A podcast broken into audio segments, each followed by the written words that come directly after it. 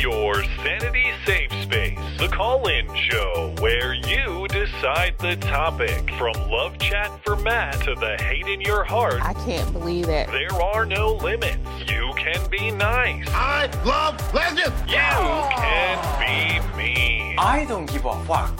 Or you can blow it all up. Every Wednesday at 9, it gets crazy when you get their number and you can call them maybe. And now, here they are Matt Christiansen and Blonde. Hello and welcome to the show. It is the call in show, the show where you get our number, and we are at your mercy. Hello, Blonde. Hi. We're just talking a little uh, They Live and movies and some other things, and I don't want to spoil for Sunday. By the way, you got to hop in the live room. I realized I, Oh, I didn't even. shit. Probably should have sound checked Discord before we went live, but we're always doing this about with about five seconds of notice. You know how it is on Wednesdays. Um, we were talking about uh, They Live for a little bit, and I don't want to totally spoil what I thought of the movie because I did watch it uh, a couple days on Monday night, a couple nights ago.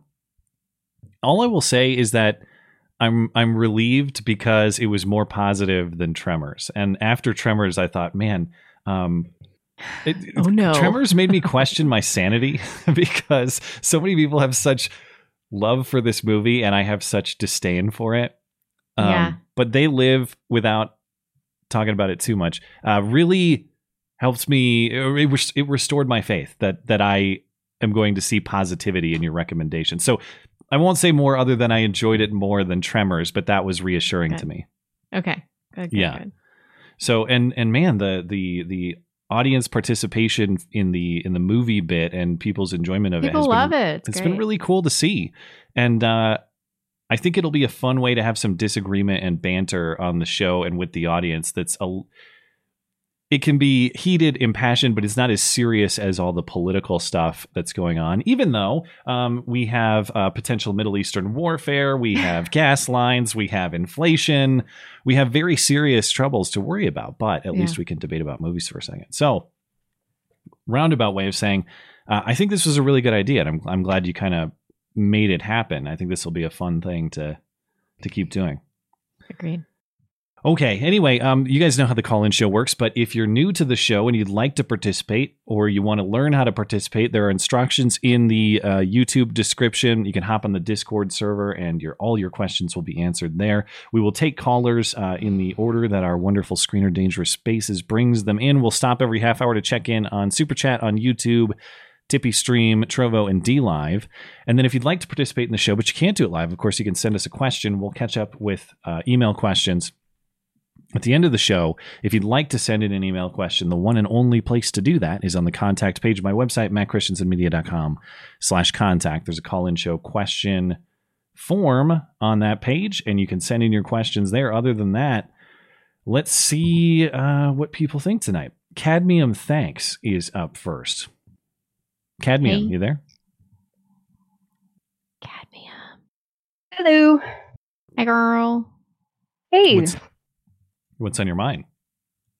Okay. Well, I would like to get your guys' opinion. Um, but first, I wanted to offer something for you guys. Hmm. Uh, I make high quality stuffed animals, and since you both Oh. have little ones and little ones coming on the way, I would love to send you guys a, a custom stuff.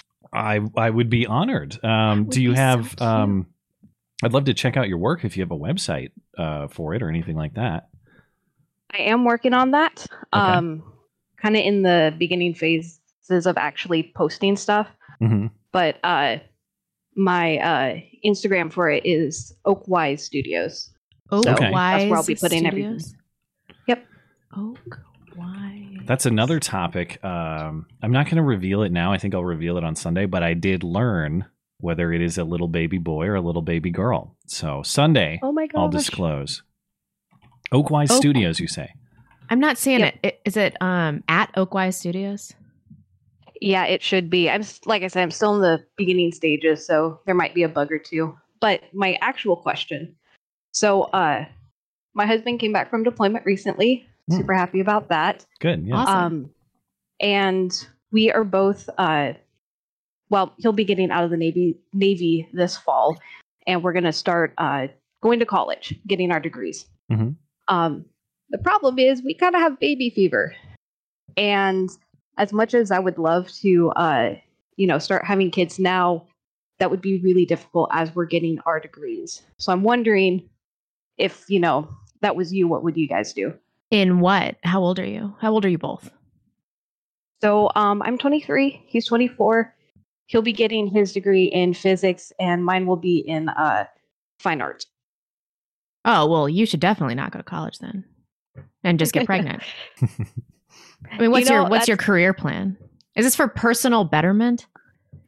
Um, pretty much. I know that learning from like a mentor when it comes to art is how I excel, and I want to be able to pretty much work from home and you know freelance. So that's kind of the and the goal. So kids freelance. And what kind of art do you do? Uh, stickers and cutesy stuff that makes you smile when you see it. Well, why don't you just hire a tutor I instead I of going to college? I- I mean, I do oil and acrylic painting, and I took tons of classes in college, and the most I ever learned was from a drawing teacher that I had hired. It Hmm. was just so if you're doing this only for personal development, just get a tutor. Nobody's gonna give a shit if you have a degree or not. If you're freelancing, nobody cares anymore. Um, and you're gonna be so in the hole for for a degree. Like you'll get out of college and be like, "Why did I do this? Why?" Yeah, we'll be we're doing it debt free, so that will be that's a Oh, good right. part You, of probably, it. But you have you have GI Bill or what? yeah, between that and saving up and having you know financial aid, aid and whatnot, like I'm I'm about halfway done, and we don't have a dollar in debt. Oh, you've already started. Oh, You're you not started. just starting. Mm. That Yeah. that would change my calculation a little bit.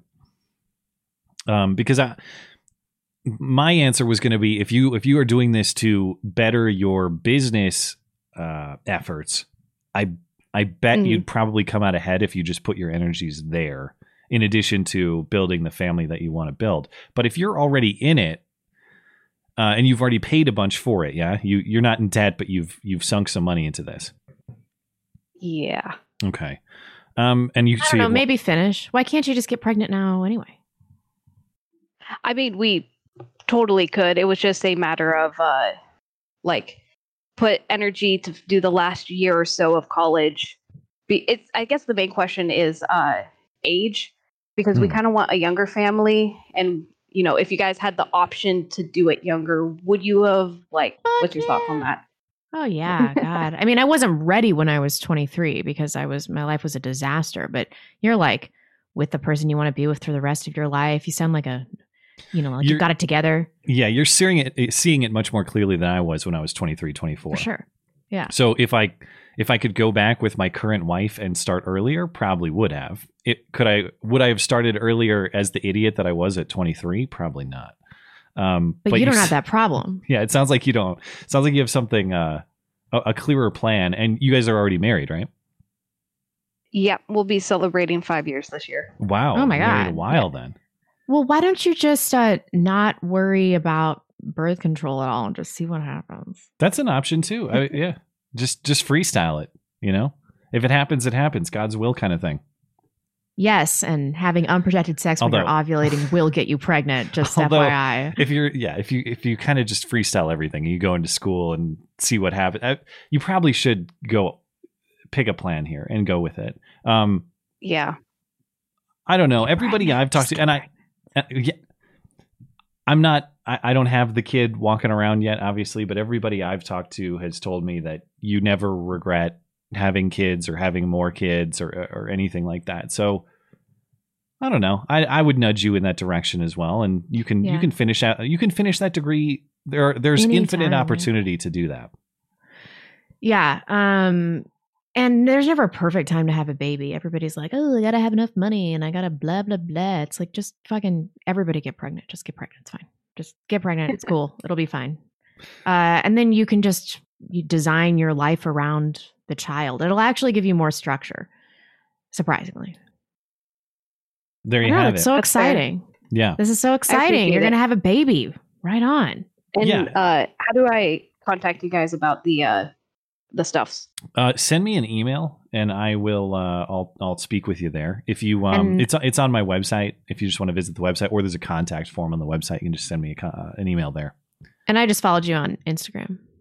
I couldn't find it. What was it? I went to Oakwise. Oakwise Studio, not plural. oh, studio. That would be the problem. Let me. I want to have a look real quick before. Oh yeah, these look. Oh, is that is this a, a bear or a yeti or what am I looking at? It's a Bigfoot. You hundred percent sign me up. Uh, I will happily pay you whatever the costs are. I need to have. I, I actually saw one of these at a store, like a little kid. I didn't. I didn't buy it, but it was um. There was a little stuffed yeti, and it's and the the the picture book. I need to go back to Billings to get this. The picture book was Yeti for bed. Ah, Yeti for bed. Gotta get it. Yeah, hundred percent interested. Send me a send me an email, and I'll I'll uh, we'll we'll organize the details. Will do. Thank you guys. Thanks. Thank you. Bye. And good luck. Thanks. Kids' toys are so clever now. Was My I niece has this, uh, 23? God Snail that like glows and lights up, and it's called Escar Glow. you know, as far as um, I I'm looking forward to a lot of things. One one thing is discovering the world again through a child's eyes, but another Yeah. thing is sort of rediscovering the enjoyment of children's things. You know, like Yeah. buying toys, buying just cool, interesting, fun stuff that I would never otherwise buy. I'm really Yeah. excited for all that. It's really really fun. Yeah. Okay, let's uh, let's get our next caller. Dare officer, you're good to go if you're ready. What up, Matt? What up, I dare you. I dare you to try to arrest jo- uh, George Floyd. Do you accept, or are you a coward? Well, Or is it never- like dare to keep a kid off drugs? ah, it's uh, it's it's kind of a joke. It's just a name I used to use on video games. Um, so you're not in fact a policeman. And you didn't have to go through dare training in school? It's true. Well, actually, I did. Um, Oh, it was God. awesome. it was great. Um, definitely a lot of very uh, educational material to, to be uh, gleaned from that. It's like I'm gonna smoke so much weed when I grow up. Thanks, Yeah, dare basically. officer. That's how that turned out. so, um, I think I want to talk about the gasoline pipeline. Um, I want to Okay. get your guys' opinion on this first before I dive too deep into what my you know opinion is on this. But basically, um, my question to you, Matt, be: Do you think the fuel shortage was genuinely Hmm. a you know random cyber attack by some sort of APT, you know, advanced persistent threat group that Yeah. does this sort of thing regularly, or do you believe that it just happens to really conveniently coincide with a lot of other events, so to speak, that make it kind of seem a little fishy? Well, I, th- this year has taught me nothing, if not to be more tinfoily about literally everything. That said, I've not followed um, who is behind the attack very closely. Do they know? Do they have any suspicions about who did it, or is there a declared uh, suspect, or is it just up in the air? So I, I'm, I'm an information security professional. I actually do penetration testing and like incident response Mhm. to cyber attacks for a living. Um, there's people in the infosec community that have claimed that some group has taken uh, responsibility for it. They tried to leave it as the excuse that uh, we don't seek to, you know, do political, you know, broadcast political messages with these attacks. We're just interested in money since it was a ransomware attack. Yeah. Now, but as is, you know, quite common, you know, a lot of times people will come out and attempt to take credit for, you know, attacks, you know, as we see with terrorist groups and other things like that, you know, that Yeah. they may not be the people actually that perpetrated it, right? well, and oh, sorry. Go ahead. oh no, no, no, no. Well, I'm just thinking like if it's um if it had a motive beyond the money that they're trying to claim, would it be someone trying to sabotage Joe Biden or would it be someone trying to sabotage oil consumption in general? The interesting thing is I, I've heard a few Biden officials, like Jennifer Granholm, the uh, energy secretary, saying things to the effect of, well, you know, this just goes to show we have to have modes of transportation that don't rely on gasoline. We have to have the Green New Deal. Well, look Right, how vulnerable our oil pipelines are. We should scrap this and um, move on to. Yeah, Yeah. Right. better Well, I things, even though those would be vulnerable to cyber attack too. But um, I don't know. I, it's it's interesting. It's interesting to speculate about what would be what is if if someone is trying to achieve something that's more political than just collecting money. What would it be? Right. I mean, just to make a statement. I mean, there's there's a lot of you know, uh, particularly Chinese hacking groups that attack a lot of infrastructure just for the purpose of trying to damage it. But Mhm. one thing that I think is so funny about this is, you know, you have Gretchen Whitmer calling for the closure of that one pipeline that uh, Canada Right. uh, owns at the same time as this. At the same time, you also have attacks on oil pipelines in Israel, which is a whole different subject. I don't even want to get started on that necessarily, but um, I think it's important, you know, to have context. And then, you know, the whole fiasco about the XL Keystone pipeline, you know, earlier this year. yeah. And I, I just kind of think, you know, I look back and, you know, some previous, you know, particularly Marxist and, you know, communist regimes and artificial fuel and food shortage or shortages kind of just tend to be trademark with that sort of thing. Um, you know, does it does that make sense? Uh, yeah, yeah, I, I guess so. Um, I it's at this point I'm just shooting from the hip on this though because I have no solid information to work with. This is just Right. I'm I'm just speculating too. I'm yeah, just- yeah, hundred percent. I mean, but I just, I just find it so interesting. And, you know, as someone that um, has, you know, tested, you know, the security of, you know, lots of different things over time uh, without kind of disclosing too much information, I will tell you that it is absolutely possible that some random group breached their network and, you know, infected their computers with ransomware. I mean, that is yeah. absolutely plausible, but, you know, Kind of convenient though. it's real convenient. I, I see that's kind of what I think hmm. also, but All I know is that our election was the most secure ever, and none of this stuff could have ever Yeah. possibly happen to the it. most It- fairest. right. That's the only thing that's not debatable here, Yep. or negotiable, or discussable. All right, man. Well, thank you for the thoughts, and if you learn more about it, um, definitely uh, send some info my way. I- I'd like to learn about what happened, or at least what they say happened. Yeah, sure, dude. Um, I'm I'm keeping a close eye on it. I have a lot of people. Um, I'm originally from the East Coast, and I know a lot of people from there that you know are witnessing this madness occurring. And some Yeah. of the, way, the ways that people are behaving is just moronic. I I did Uh, not see it, but I was told someone said there's a video clip out there of a woman filling up grocery bags, like plastic grocery Yes. bags, with Yeah. gasoline. Is that? I've I've seen it. I got to see this. It, it looks real. If I if I can find it again, I'll send it to you. Okay, sounds good. Does I the definitely gotta gasoline burn through burn through it? Also, Oh, that's no. a really inefficient mode of transportation. How the hell are you going to get it into your tank? I guess a big funnel. You'd I don't have know. to get a big funnel and then put it into a yeah. Yeah. All right. Well, thank you, man. I appreciate it. Yeah, dude. Appreciate it. It's funny how it went from Monday with the New York Times and Biden administration officials and others saying there are no shortages. I know. New. There's no gasoline lines. That's all fake news. And uh, by well, really, there were some that day, but especially over the last couple days. Now, to be as fair as possible, as far as I understand, it's not a gasoline or oil shortage. It's a transportation issue. They can't move the product.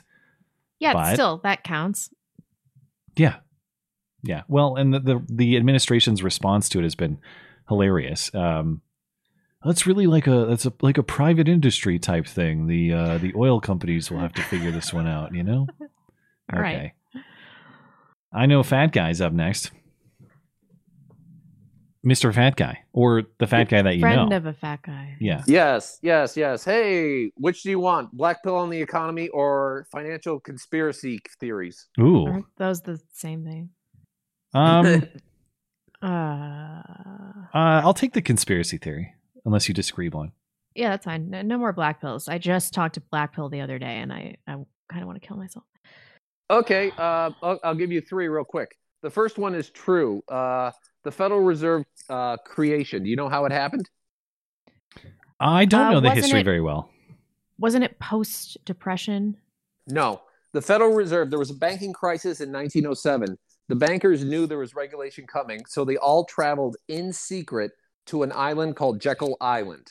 They all went, they all did under assumed names, and they made sure that no one knew they were uh, convening there. And They, Why? and Why they would they do this to- in secret? Yeah, and they decided to put out a, a structure of how they wanted themselves regulated. That's where the Federal Reserve was born. What a surprise. Yeah, there's a book on Hmm. it called The Monster from Jekyll Island. It's absolutely 100% true, and I'm just kind of like flopping over it. It's a true conspiracy theory.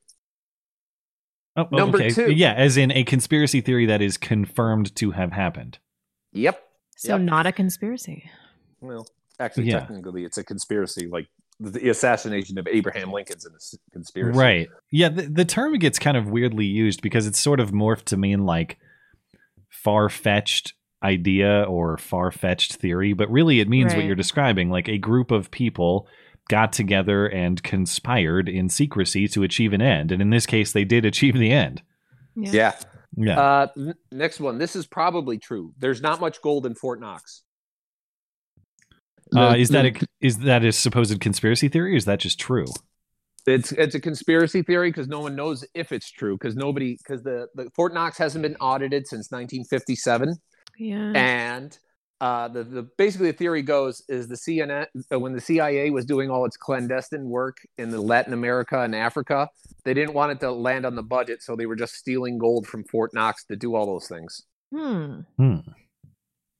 So we don't know because it doesn't get audited. No one ever goes down that we know of goes down to look there. And there's been a couple people who've worked at Fort Knox and said, "Yeah, there's not much gold there." Well, what happened to all the have to take gold then? for What did we do with it? The CIA was using it for like you know pay rebels, buy arms Oh, to overthrow governments in the 60s. And they made 70s. golden AKs out of it, is what they did, and they sent them overseas. Yeah. Yeah. And the Damn. last one is the one that's going on that they say now. They're, the Federal Reserve is going to create a digital currency. They're going to get rid of banks, so everyone will have an account at the Federal Reserve for your digital currency. Oh, I'm buying. FedCoin 100% when that comes out. yeah, I'm in. I'm you won't have a choice. You won't have a choice. They'll get rid of the American dollar, Oh God. oh, ugh. and they'll okay. where When, when do you think goes. something like that is happening? I mean, it, to be as fair as possible, it does kind of make sense that we would digitize our currency in that way. I suppose uh, that's like maybe not make sense, but it's foreseeable. You know what I'm saying? Yeah, well, they're Yeah. working on it right now. Uh, the Chinese have already introduced it, and get this: they're actually experimenting with money that expires. What? What? They would get, they would put a digital currency, and it would have an expiration date. But what Like does that mean? spend- Use by? Yep, used by you like, can't have save one- it. Nope, you have to spend it. And what does Oh my use mean? Like, could I, if I bought another non-cash investment with it, that counts as use? Yes, Okay. it would have to. You would have to put it into the economy, so it would have to be used. So it's digital ledger. If it was silent for too long, the the money would just disappear. Oh my Oh, God. so it doesn't even get reclaimed; it just expired. It just like you, yeah, it's like milk on the shelf, basically. Well, yeah, if it, if you don't spend it, if you spend it, Yeah. it like resets its timer. That's what they're experimenting with. Why would anyone sign up for this, though? I mean, if, if that was the case, I would take, I would take FedCoin and I would trade it for uh, other digital currencies that don't have that limitation.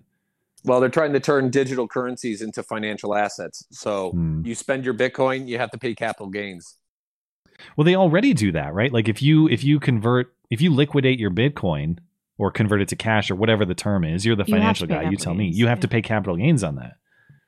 Uh, yeah, you but if have to pay capital gains. on Well, they I they mean, say yeah, yeah, they say Yeah, that. there, there are ways around that, but if you bought something completely with just Bitcoin, like you bought a car and you exchange it for Bitcoin, Oh yeah, like they then you could kind of get around of not paying the capital gains. They want to make it so that if you bought a car with it, you then have to pay capital gains in addition to whatever the tax. you paid Oh, on so the if I bought Mm. like a thousand dollars in Bitcoin and then it became worth twenty five grand and I bought a car with it, Mhm. I have to pay the IRS on those gains from a grand to twenty five.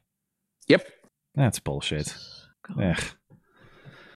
Oh Well, my that- god. that- well, what it is. hopefully Yeah. they digitize their raids too, and we can Yeah. not have to deal with those. yeah, really. Oh, for the last thing, uh, Matt, did you Last uh, thing, you've talked about like 10 things. Well, no, this is. I was just going to mention this. Did you see the MIT research on the uh, COVID skeptics? You should look into that. Yeah. I, I've not, I don't know what that's about. Uh, I haven't seen it. You want to send it to me?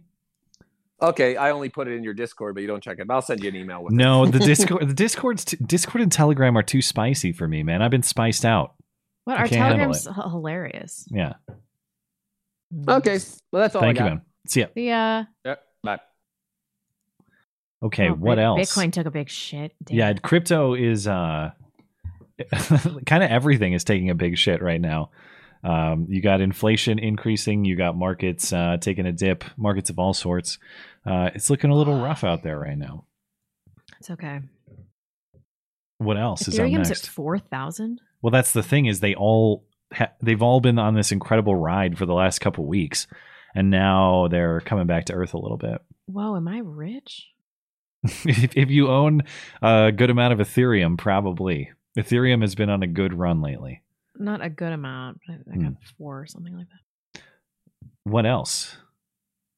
Hello. there. What's on your mind? Um, I just uh I wanted to ask Blonde like a, a few questions because Sure. I watched No. her. No, It's okay. Yeah. What's up? uh, I watched your latest interview. Well, part of it with uh, that black pilled guy, hmm and uh I think like towards the beginning of the interview, um, you sort of said something that like uh you, you lost faith in the faith in the government, something like that. Oh yeah, I, I definitely said that. Yeah, that sounds um, kindly phrased for you, actually. yeah. yeah.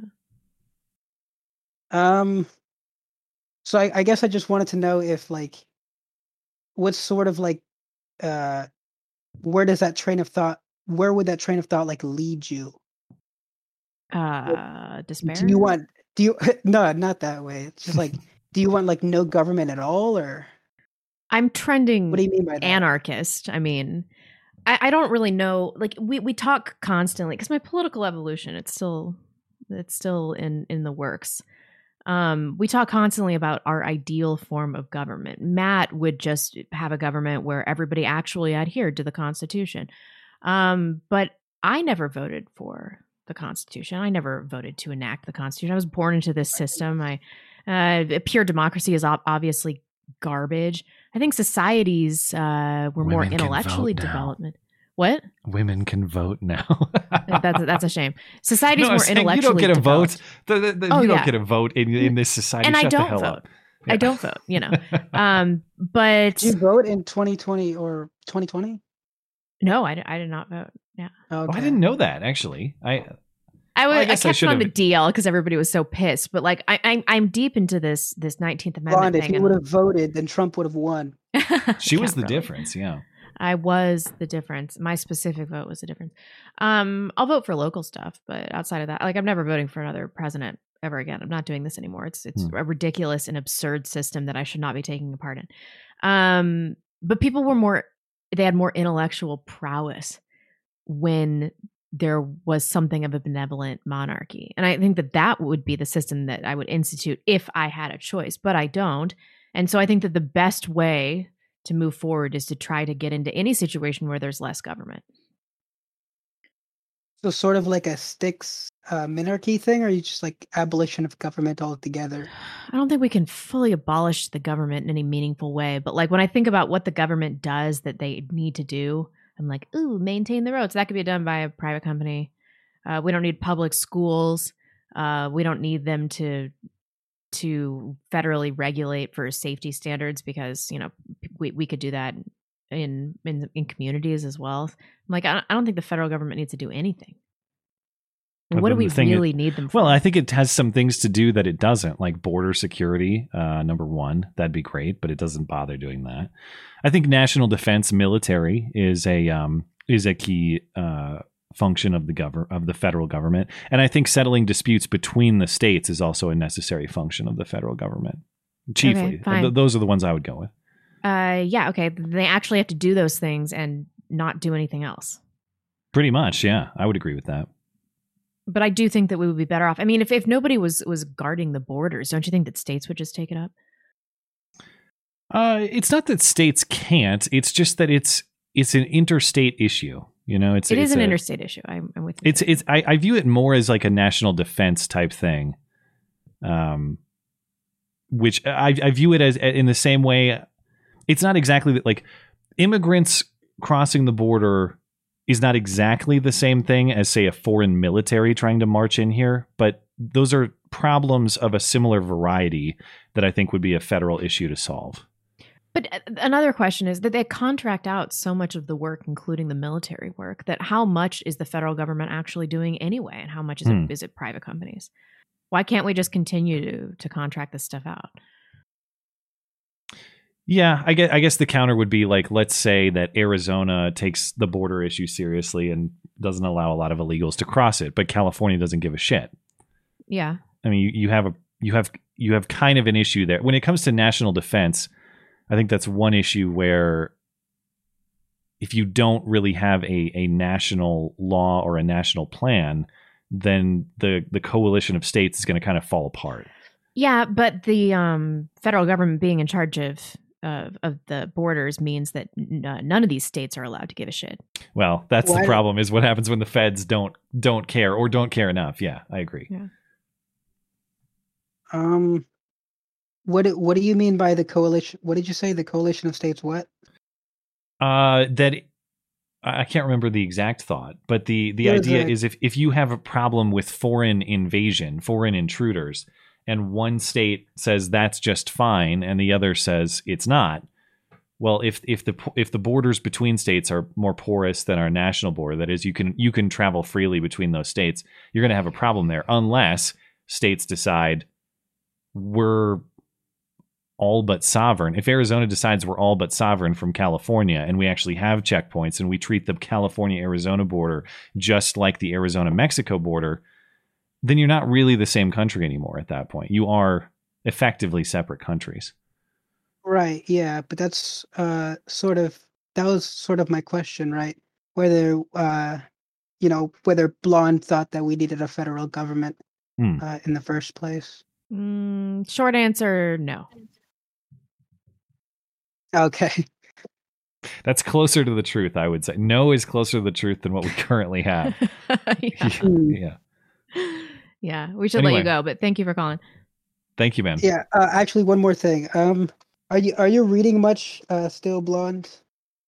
Uh, Like it's difficult with the baby, but I have a lot of audiobooks that need to be read, need to be listened to. Okay. Um, if I, if I Putting could recommend something to Yeah. both of you, actually, Sure. um, Anatomy of the State by uh, Murray Rothbard. Other people have recommended this to me. Maybe I should actually Yeah. read it. You ever heard about it, Matt? I have not. Okay. Well, just, it's a good read, so just wanted to recommend that. All right. Well, thank you, man. Mm-hmm. Have a good night. You too. Okay, we Bye. are due for a break. And uh, over on DLive, thank you to Jay Fox. Appreciate that. Giggling Spy as well. And Jay Fox again. And let's see, over on, uh, we're actually good over on TipeeeStream. Ron Helton over on Trovo, thank you. And if you have some chats on YouTube, we'll be all Sure. set. Uh, Eric Burns March. The New York Times is happy to inform you there are no long gas lines. We previously gave you the 1619 project, published Jason Blair, and reported Iraq had WMDs. Sincerely, Walter from the Moscow Bureau. Close enough. Yeah, the New York Times. Don't believe your own lying eyes on the Mm. uh, the gas lines. Walter Duranty. Uh, Black Magic says, "Hey Skag, why did the bleachers collapse at the is- Israeli religious festival?" Because they killed their only carpenter. I'll read this. Seriously though, uh, try watching that footage without laughing hysterically. I haven't seen this. Uh, I have not seen that particular footage. Um, I will watch this in two seconds. was the, is this Uh, part of the current conflict or is that something else? Israeli bleachers? Oh geez, forty-four people died. Maybe I shouldn't laugh. This. Forty four died. When was Maybe I shouldn't watch this right now. Is that this was something that happened prior? It was April 30th. Oh, so this is yeah, this is totally unrelated to the current uh, collapse or the, the the current conflicts. I mean, um, at least I assume this looks like just a straight up bleacher collapse. It's not like they got missile attacked or something. I should move on so that we don't get in any trouble here. Jim Minshall says, and I'm all out of bubble gum. I know. We'll the movie, the movie had some. I I loved it. Well, hmm, I don't want to spoil what I'm going to say on Sunday. It had it had good writing. It had uh, good lines in there, good themes, good writing. I appreciated it. Yeah. Homer Simpson, uh, no note. Thank you, sir. Tim K. Big donation, thank you. Just wanted to give a shout to Jennifer, your newest uh, female fan. Blonde, she has been a loyal viewer of yours since the beginning, but somehow this show never made her radar. Luckily, I was able to remedy that, and now she might be a bigger fan than I am. Rock on, Jennifer. Thank you. We love Jenny. you. You're very special. Thank you. Appreciate it.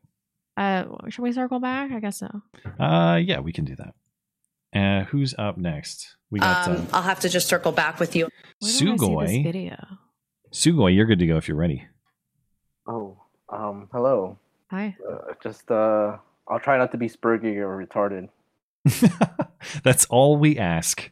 Very simple What? That's request. that's the defining characteristic That's of true. everybody that calls in. What are you talking Or, about? Well, or, or um, boring.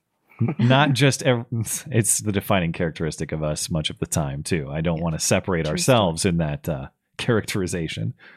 There's a reason. Uh, Like attracts like.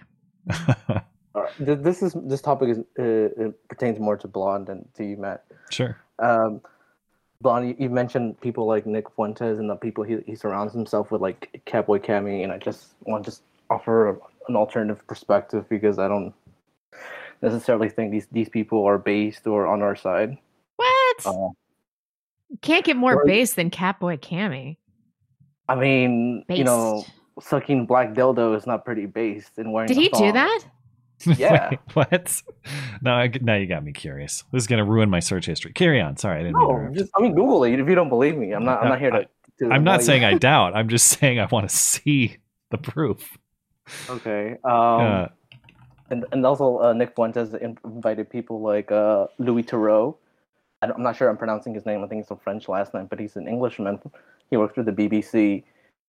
Uh, he he he has this. Uh, Nick Fuentes has this like annual like event called AFPAC, AFPAC, and he he invited him, and I think it's a good way to dox people. And since he's not an American, American law doesn't doesn't affect him, so he, he can do whatever he wants and dox whoever attends his uh, his events. Oh, Plus, he surrounds this. himself with. Plus, he surrounds himself with people like Baked Alaska who mace people in public, you know, just to get views, and, and he hasn't gotten severely punished. Huh. Sorry, I'm I'm down the Catboy Kami. this does hole. look to be legit. Y- Your your claims have been verified by me. Sorry, eh, sorry if I'm talking a bit fast because I'm just nervous. It's different if I were to talk to you guys in private versus No, like, hundred percent. It's it's hard It's to like- hop on a stream and talk about a dude with black dildos. I I get it.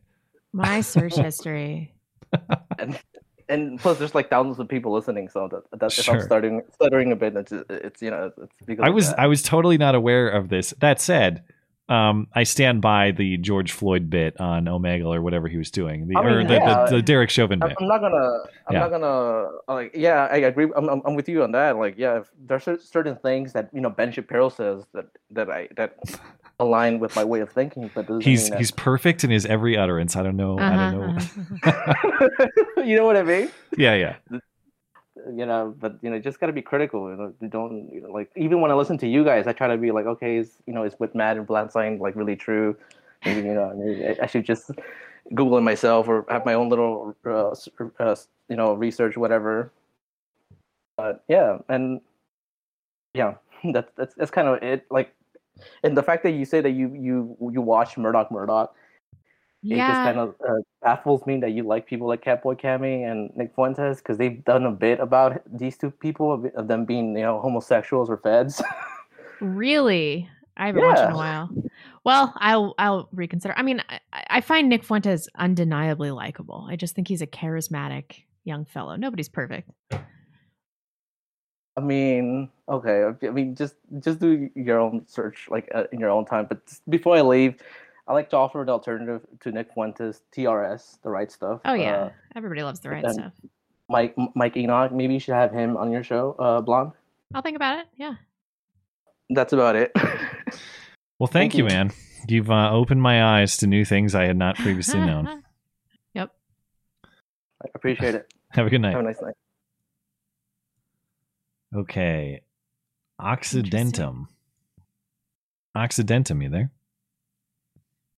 Yeah, can you hear me? Yes, sir. Hey, sorry about that. I was just talking to Dangerous Spaces and kind of trying to listen to that call at the same time because it sounded spicy. Oh, you missed. You missed some uh, newfound knowledge. Oh, But, well, uh, I'll have to go back and watch yeah. it.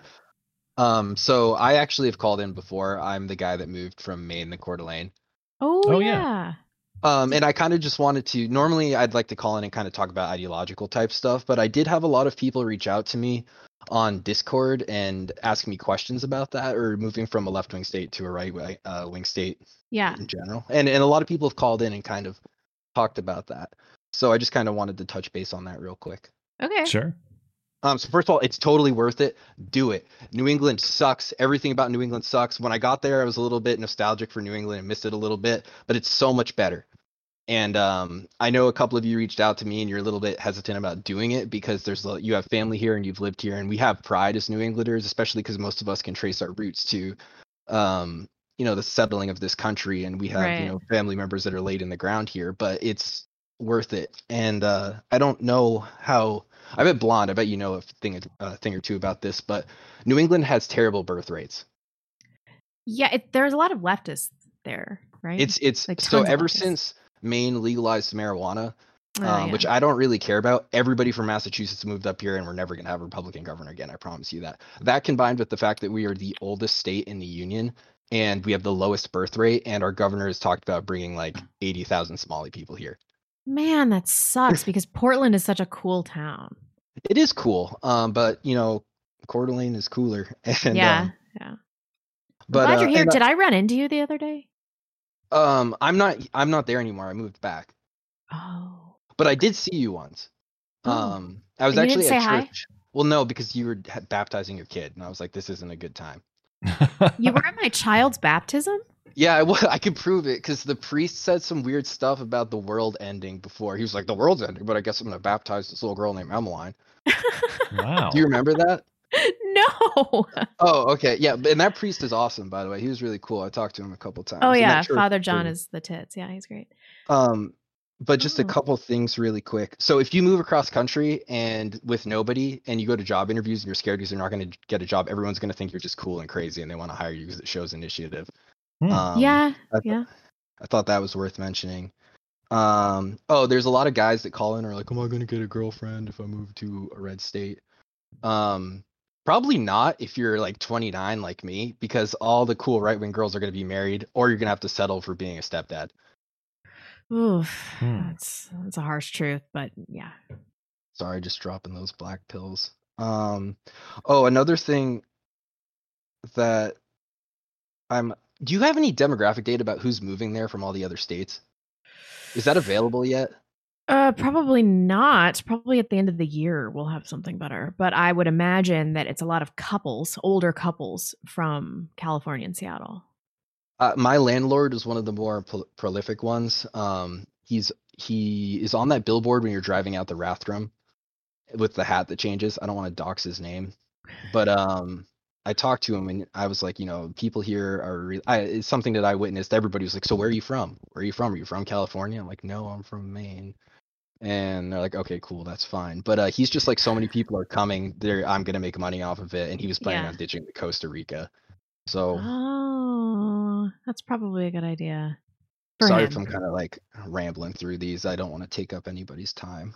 Um, No, I hear you. I hear you. I'm sorry, but I'm sorry about your home state. That really sucks. no, it's cool. But the the thing is, it was so good that I moved back here to. I have a useless degree, um, and I couldn't really get a job that paid a whole lot there. The minimum wage is really low, and it's insanely expensive. Mm. Um, so I came back here, and I'm taking advantage of an accelerated degree program, and I'm gonna move back. Hmm. oh, um, okay, I'm cool. done. But we'll um, bring meet a chick and then uh, red pill her and then bring her back. Yeah, well, y- that would be nice, and that's what I was going to say. The people that are moving out there is it'll be a lot easier if you don't go by yourself and you have a friend, or if you're married. Yeah. And um, I guess Yeah, yeah. let me see. I wrote this all down on a list, so And if you uh, move out here, I'll be your friend. I hang out with every person that recognizes I'm me. wearing my Murdoch Murdoch shirt right now. You know, I thought we'd get along. Um, uh, do do do dating, do do do. Oh yeah, there's a really good homeschooling community there that I can There put in touch with if you'd like. Yeah. Uh, if, if you don't know anybody through that church specifically. Oh, I'm plugged in. I know what's up.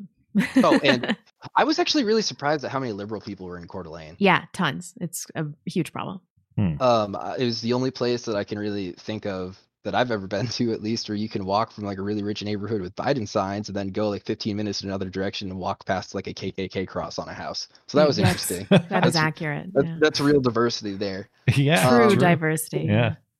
But I get oh, and uh lastly, before I go, two things. One, um your interview with Edward Dutton was awesome. That was the Thank best one that you. you've done so far. Really? Um yeah, I went to school for anthropology and he is the real deal. Um Yeah. the social sciences are completely destroyed with cultural Marxism Yeah, and critical definitely. race theory right now. And I really appreciate the work he's done and I thought your interview was was really good. And he's so delightfully British too. Yeah, hello, hello, hello. Um, and then the last thing I want to say before I go is it's been frustrating listening to that guy who moved to Coeur d'Alene and like be like, oh, I love it here. I love you guys. Like blah blah blah blah blah. It's so amazing. I'm just like, ah, I tried, but I want to let that guy know that as soon as I move back, I'm going to be your friend. And I appreciate Yeah. how, You guys will have to hang uh, out. how positive he's been. But Yeah. um, anyway, if um any of you guys from Maine or New England want to ask me questions about that whole thing, I probably didn't do the best job at explaining uh everything that went on here. But uh, you can just mess uh, message me on Twitter at o c c i d e n t e m underscore ogdentum, and I'll message you back. All right. Well, thank you for the But- thoughts, man. And Yeah, uh, keep us good luck. posted on how Good luck with the plans. Yeah, thanks guys. Uh, have a good night. You as well. Appreciate it. Okay, I am Sorticus is up next. Sorticus, you there? Hello, how's it going? We are well. How are you? Good. Ah, I did the uh, fatal error. We're not supposed to ask how you're doing. Everyone does that. Um, That's wanted quite all right. Very about- polite. Appreciate it. uh, you know, we try. Yeah. Um, I want to talk about uh, some of the issues that I, I think, you know, well, personally I'm having, but I think that a lot of people are going to be facing with um, dealing with like family members who are very, uh, very much so invested in everyone around them having the vaccine. yeah.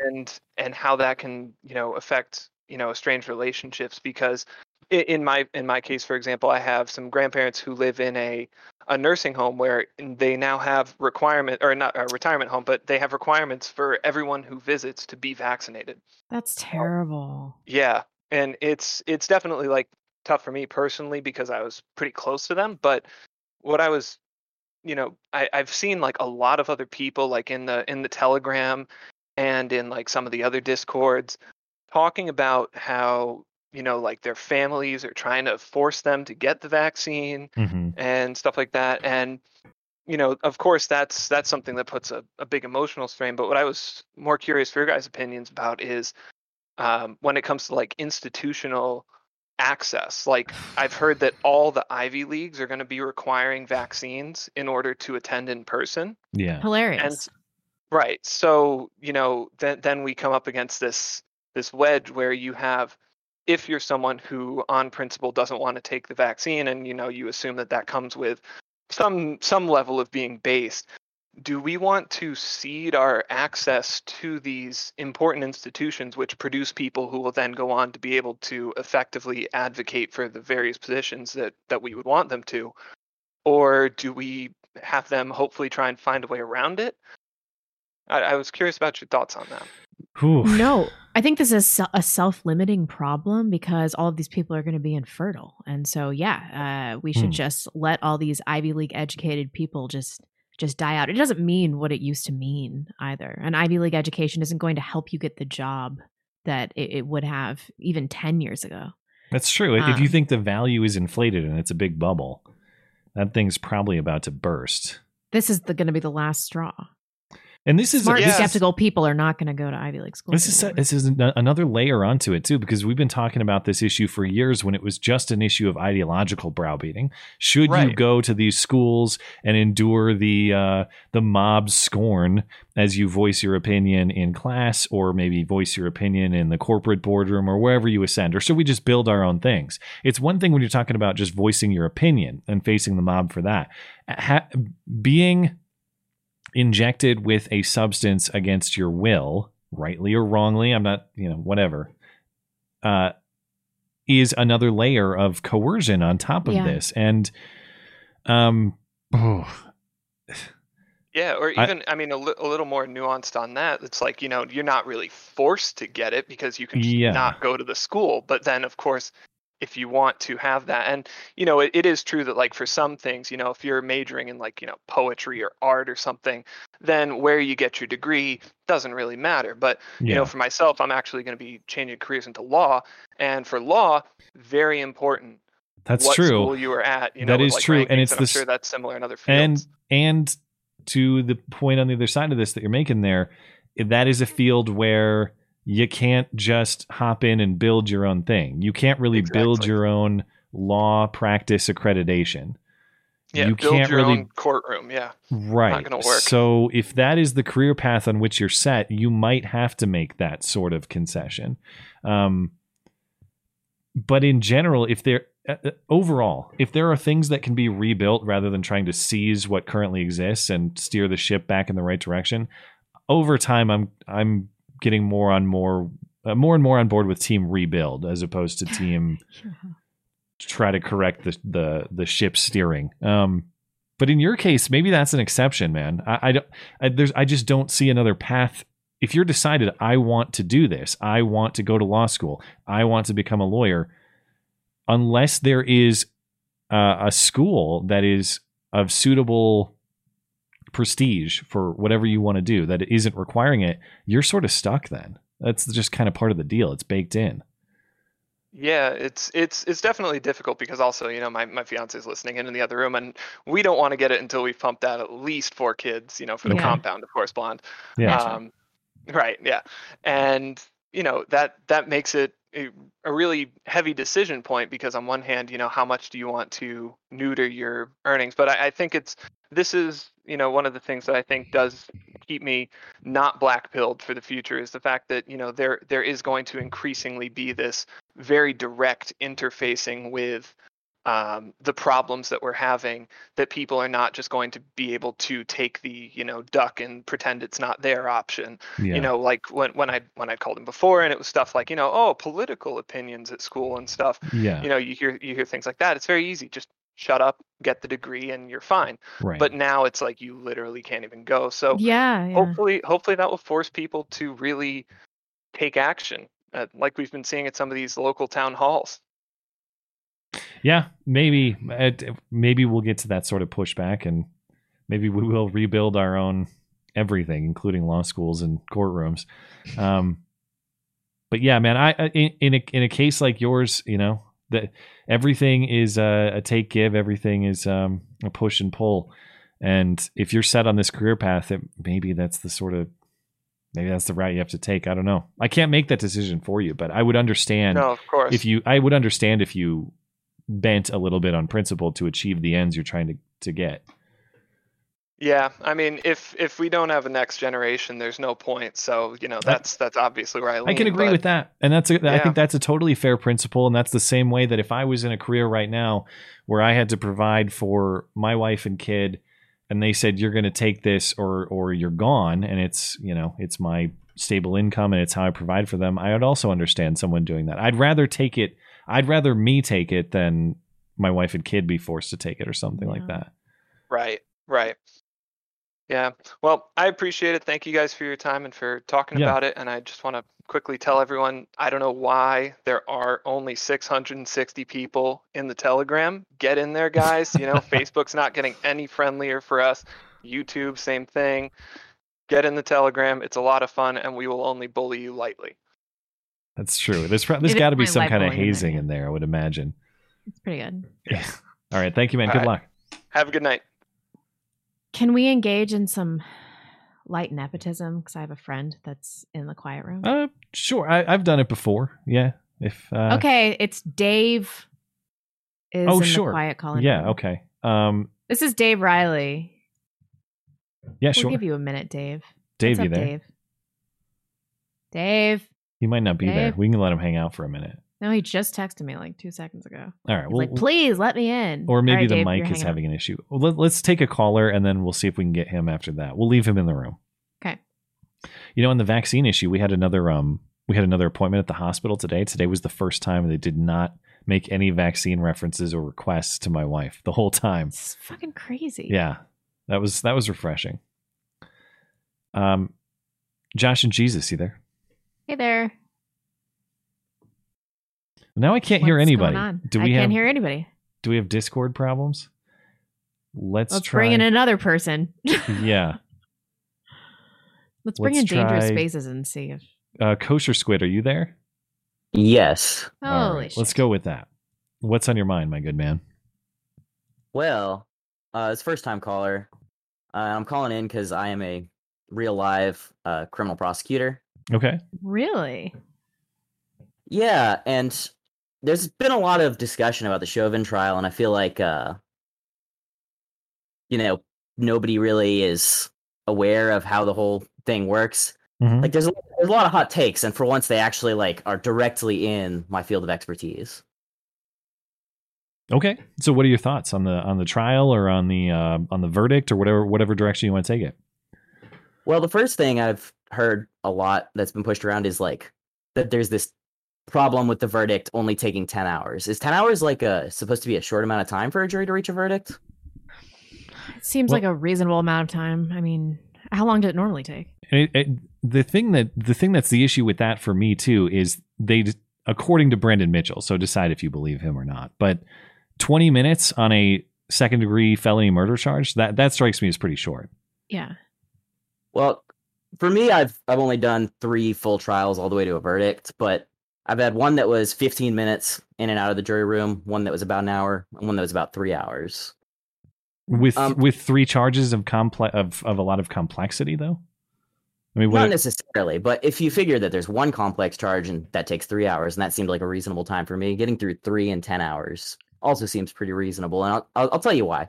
Like, you know, you hear how long they deliberate on the news, but you don't hear all the boring stuff that they have to go through before that. Like, the lawyers and the judge, completely outside the jury, have to go over together a whole list of instructions that basically break it down of you do this, you do that, you do the next thing. Like, these are the things that you have to consider, and these are the specific fact questions that you have to answer. Right. So it's, it's not like the jury is having to put the whole thing together, including legal theories. Like the, it's going to be all distilled into the most simple possible charge on specific factual issues that they've probably been thinking about for a couple weeks at that point, with how long the trial went.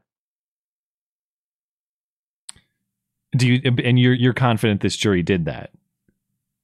Well, We don't know for sure, obviously, they- but but you don't consider that atypical, is what I'm saying. Yeah, I don't think the 10 hour verdict says anything about the the fairness or unfairness of the trial.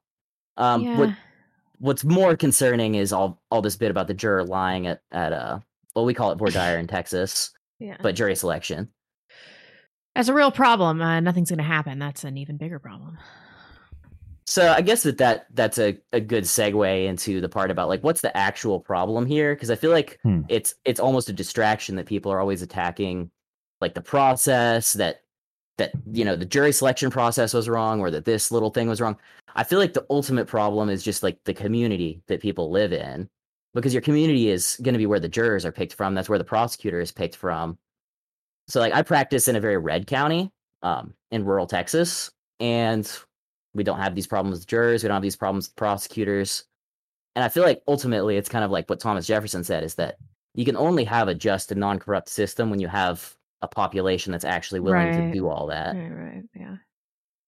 It is a reflection of the greater societal rot. I don't really know how we can fix this, but I'm happy that people can see it. Well, I think that the big thing is to move to a red county where you're not going to have to deal with uh, prosecutors who have been, uh, you know, kind of pushed in by a, a certain billionaire that seems to be funding them. Yeah. yeah. He hasn't uh he hasn't given you a call yet, has he? No, I mean, uh, I'm in a very small county, very small Yeah. jurisdiction, so I guess that the budget's just not there to uh to be Yeah. pushing. The, he's too busy putting people in L.A. and I guess putting Kamala Harris in the White House. Sure. All right. Uh, did, did you have any closing thoughts on the trial or any other uh, legal topics? Well, I would say that um, you know, I've I've listened to Legal Man a bit, Mhm. and his his perspective is obviously and definitely to me one of a defense attorney, which he he'll tell you, of course, that he has been a defense attorney. But uh, I suspect that he's done a lot of his life's work in some awful, you know, seventy percent blue city with a, you know, a terrible Soros-backed DA, that kind of thing. All right. Well, thank you for the thoughts, man, and uh, all the best with uh, with your prosecutions. Yeah, yeah. Next time I'll try and have like a more concrete question. But thank you. Yeah, sure. no, that Appreciate was the helpful. thoughts. Thank you. Thank you.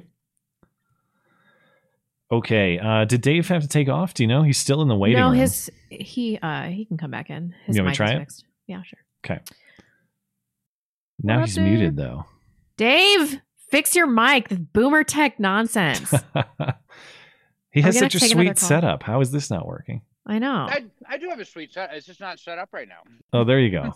Is your I'm mouth eating full? dinner. Yeah, I'm eating steak. All right, nepotism. Let's let's Oh, go. You you have oh, two it's so minutes. No, I mean it's uh, sorry. I mean I had to you know have a nice glass of red wine and a steak to calm me down from watching Sean Hannity. Why did I watch Sean Hannity? That's a this good guy question. is going on about how we have got to do something and stand up for Israel right now. And he's like poking his finger, Joe Biden, you got to do something about this problem. You got to stand up for our greatest ally, Israel.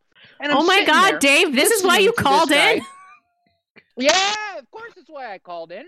I mean, I'm sitting there listening to this guy, and so Sean Hannity is going off, right, about how China and Russia are the ones f- uh, that are sending supplies to Hamas, right? Meanwhile, you can you can Google this, and this is on. Um, I'm trying to think. Uh, the the Council on Foreign Relation website, I do believe, uh, backs up the fact that America makes military technologies, sells it to Israel, and then they sell it to China. Well, if China's our enemy and Israel's our ally, why is Israel selling our weapons technologies to China? And then why is China sending it to Hamas? This whole thing doesn't make any sense if you listen to Sean Hannity. Boomer's brains have got to be broken. Did didn't he talk about Caitlyn Jenner last week too? Uh, he did an interview with Yeah. Why? him. Oh, see, I'm even. This is how bad the propaganda is. I'm even calling him crazy. These pretzels are making me thirsty. Ah! Get out of here, no, Dave. but in- in You're gonna get us no, banned. oh, I'm not going to get you banned. There's no way. The, the, this thing has blown wide open, and and really the, the amount of coverage that I've seen uh, on the internet has just been like so so lacking. Um, uh, between what's happened in the Sheikh Jarrah area in, in Israel with these right wing, by the way, right wing ultra nationalist groups that have been disturbing um, the, the Muslims over there. They are funded by the exact same people funding the ADL, Roberta Kaplan, and the bail funds for Antifa here in America.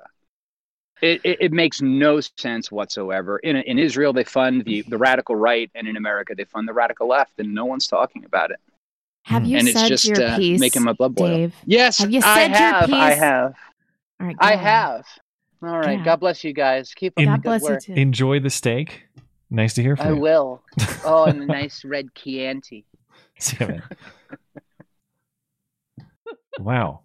I, I- it's been um as someone who understands very uh, like I'm a person who just understands and knows very little about the ongoing conflicts in the area and about uh just the history and even about what's going on now and and I've I've been very I've been a very frustrated news consumer because it, it seems like everybody has a particular axe to grind or a particular side to take up the sword for in this scenario. And even like I can tune into one thing and I know I'm going to get the 100% pro Israel side, and I can tune into another thing I'm going to get a 100% pro Palestinian side. And it's, I- I'm so exhausted, like trying to find the truth or at least stitch together the truth based on the common facts. And then I get frustrated and I think, I don't care because this is about rocks that are on the other side of the globe. And um, It's I not have- though. I mean, we're deeply entrenched in the region. but should we be? No, no, we shouldn't. But th- I mean, but nobody's willing to have a serious conversation about foreign aid to Israel. Well, I think I think that I think it has to be part of a serious conversation about foreign aid. Period. And you talk about again. I'll have to Google his follow the money trail. There, I have no idea. But money is fungible whether it goes to one particular country or fungible in that it exchanges hands across country lines in that way too. You think you're funding this group in this place, and it turns out money goes entirely uh, somewhere else. Yeah. So I don't know, but It's got to be pretty bad if you're making me side with Muslims, though. And here we are. uh, even if it is, even if it is bad, I uh, well, I'm less of a like. Uh, we we talked about this before. Like, would you side with communists to achieve ends that you want to achieve? I would not, but you know, we did it before. We did it. We we did that famously once before, and uh, you decide if it worked out or not. Anyway, uh, Josh and Jesus. Yep, uh, you're up next if you're ready. Uh, we, we talked about this before. Like, would you Ah, Mute ah. that stream. Mute it. Yeah, you got to get that stream muted. Oh, I'm sorry. I didn't expect you guys to pull me in. I was just told I had, we would have to wait a few more minutes that you were taking a break or something. Sorry about that. No, um, no, Oh. we just we took a friendly caller to Blonde and had a listen. That's all. S- Sorry about the wait there, but uh, we're happy to hear you, hear what you have to say. Oh, that's okay. Um, so Blonde, I'm going to hit you with a little bit of a hope serum. I, I'm going to hit you both, but Blonde, you kind of need it a little bit more than Matt does. Um, Okay. But th- this is this uh, regards taking our country back and whatnot. Um, but before I get to that, Blonde, isn't it amazing that all these babies are able to send you super chats? I mean, I Baby know, Underline right? sent you one, and They're then so smart. Brittany Pettibone's baby did it, and she's not even out of the womb yet. I know. I know. I'm thinking that maybe even Matt's Matt's future kid might send a super chat tonight. I don't know. It might happen. I don't know. We'll see. Um, yeah, it's it could happen, but no. On on some serious talk though, yeah, Blonde, I've heard you in both this show and on your own sort of channel talk about how the country has gone, and Tifa and the left have kind of taken over. But here's the thing, okay? The left, whether it's Antifa in the streets or whether it's like the, the higher ups, the people that really run stuff, they have one major weakness. And that's the fact that they are terrified of a fair fight. They don't want a fair fight at all. I mean, everybody's seen all these videos of like these Antifa guys, you know, beating on dudes when it's like five on one, 10 against two, all that sort of stuff. Whenever the odds are even, they run, Yeah. you know? Um, whenever an Antifa guy has to deal with somebody that that's willing to stand up with them, they either get their asses kicked or they run. Which Yeah, means that They're weak If the- millennials. Right. And so if if the police stand down and let the average citizen handle their business with Antifa, we would crush them so fast, so easily. I mean, every one of them would be scared to come out of their houses within like two months. Yeah. If uh if the police would just stand down and let let us handle our business and just kick the kick the shit out of these little losers. I mean, they but Antifa is not is not the problem. They're uh they're part of a they're a symptom of a much larger problem. Of course Antifa could Well- be defeated easily. Yeah, but even the left, uh, you- you're talking about like um, you're referring to the left that actually runs stuff, right? When you say Yeah. that. Yeah. But even they are scared of these fair, uh, scared of a fair fight. Why do you think they're trying to shut down all these um election audits in Arizona and and Georgia and everything else? They do not Yeah, want an equal playing field. And I feel like because they're so scared of an equal playing field, that level of cowardice will have to come back to bite them in the ass at some point. It's Because not the can't be that problem even the left, the the entrenched leftists that um that have power, they're not even the problem. It's the willing populace that that's going along with all of this, especially coronavirus regulations. That's what makes me the most black pilled. Uh, elites are always going to try to control the population, but it's our job to resist. And people are not resisting like I thought we would see them resisting at this point, which is why I've basically given up.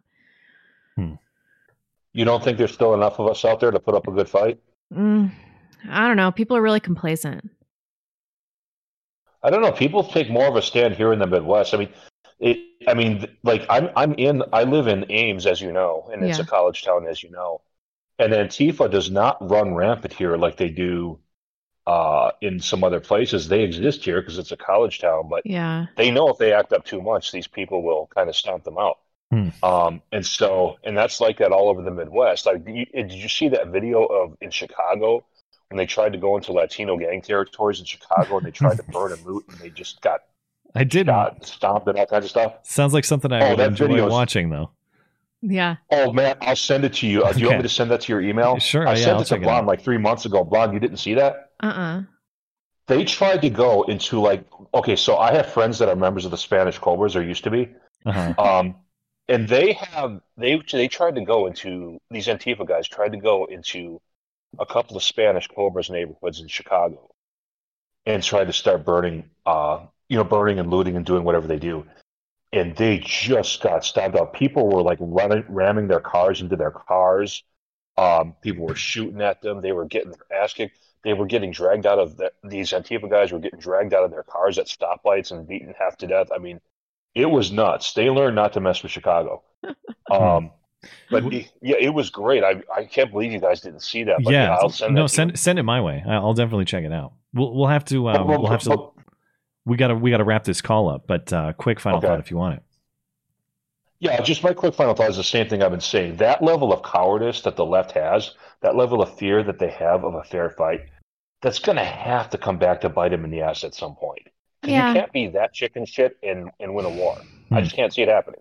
All right. Well, You know no, what I we're mean? we're screwed on on the international scale for sure. Thank you, man. yeah, well, that's it. a, a different story. All right, man. Thanks a lot, guys. Have a good night. I uh, I lost track of time and we totally talked through a super chat break. So oh, that's but- Dave's fault. I suppose. But um, we could take a couple, or we could just uh, we could. I, I think we'll probably we have a pretty light question volume. I think Let's we can just probably, do it at the end. Yeah, thank you. Let's do that. Um, appreciate the chatter patience, and we will back. We'll be back with you guys. Maybe we'll take a couple before we do the email questions, and then we'll take the rest at the end. Um, appreciate your patience if you're a chatter, and uh, we'll take calls till the bottom of the hour.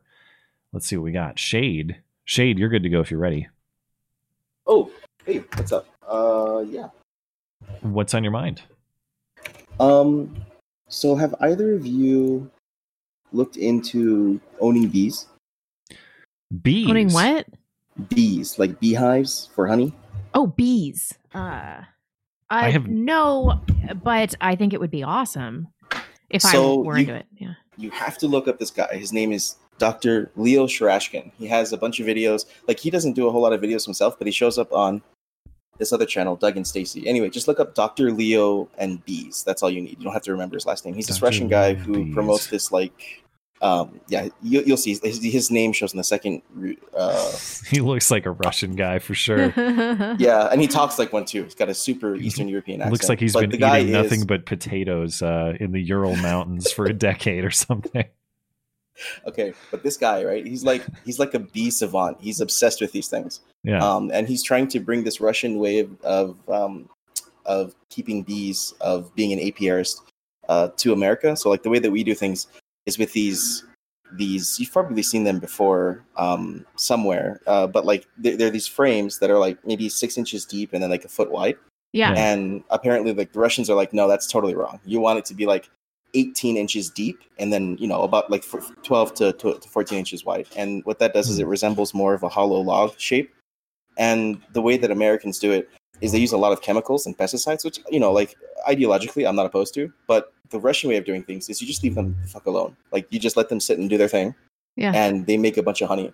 And if you give them the right conditions what they'll do is they'll make more honey than they can eat for a winter. And then you take the honey either at the end of winter or like at the at the end of winter or the beginning of spring, and that's how you kind of harvest um, your the honey from them. And the thing that I like about it is, like you know, you can say that it's great because it's organic and it doesn't use chemicals or pesticides. I don't really care about any of that, but the thing that I like about it is it's super hands off, right? So Yeah. you put Hmm. you put a uh, a hive down, and you literally spend like assuming you don't have to go out and catch another hive because the hive died or you it's not your first time setting one up or building a hive you spend about 10 hours like not even 10 like maybe like 5 to 6 hours a year on this hive and it produces like a decent amount of honey. And to have another hive is really easy. Like not really easy but like it's just you, you can have like anywhere from like 10 to 30 hives just in an area. And as long as there's enough um, pollinator you know uh, kind of plants that you can use for them to pollinate the only kind of rule that you have to follow is you keep them 100 yards from each other. So if you live in a rural area um, which if you i mean I, I i don't yet i'm going to hopefully by the end of the year so that's like the first thing that i'm planning on doing because it seems like the lowest effort thing and Bees? it involves yeah bees for sure like it just seems so much easier than having to actually plant something and go I guess through I that whole figured like, it would be way more work. I always figured they were wearing the suits for a reason, like they had stuff to do or something. So you watch this guy open up his beehives, and Uh-huh. he gets this little thing of smoke, and he literally and I've I've watched I've consumed no less than like twenty to forty hours of content on educational stuff about bees, and a lot of other people will wear the full suit, but this guy will just walk up to the bees and they'll be like, they'll be on him, he'll swat them off, or like they'll be on the frame and he'll lift the frame up with all the bees and be like, look at this frame. There's all these bees. This is great.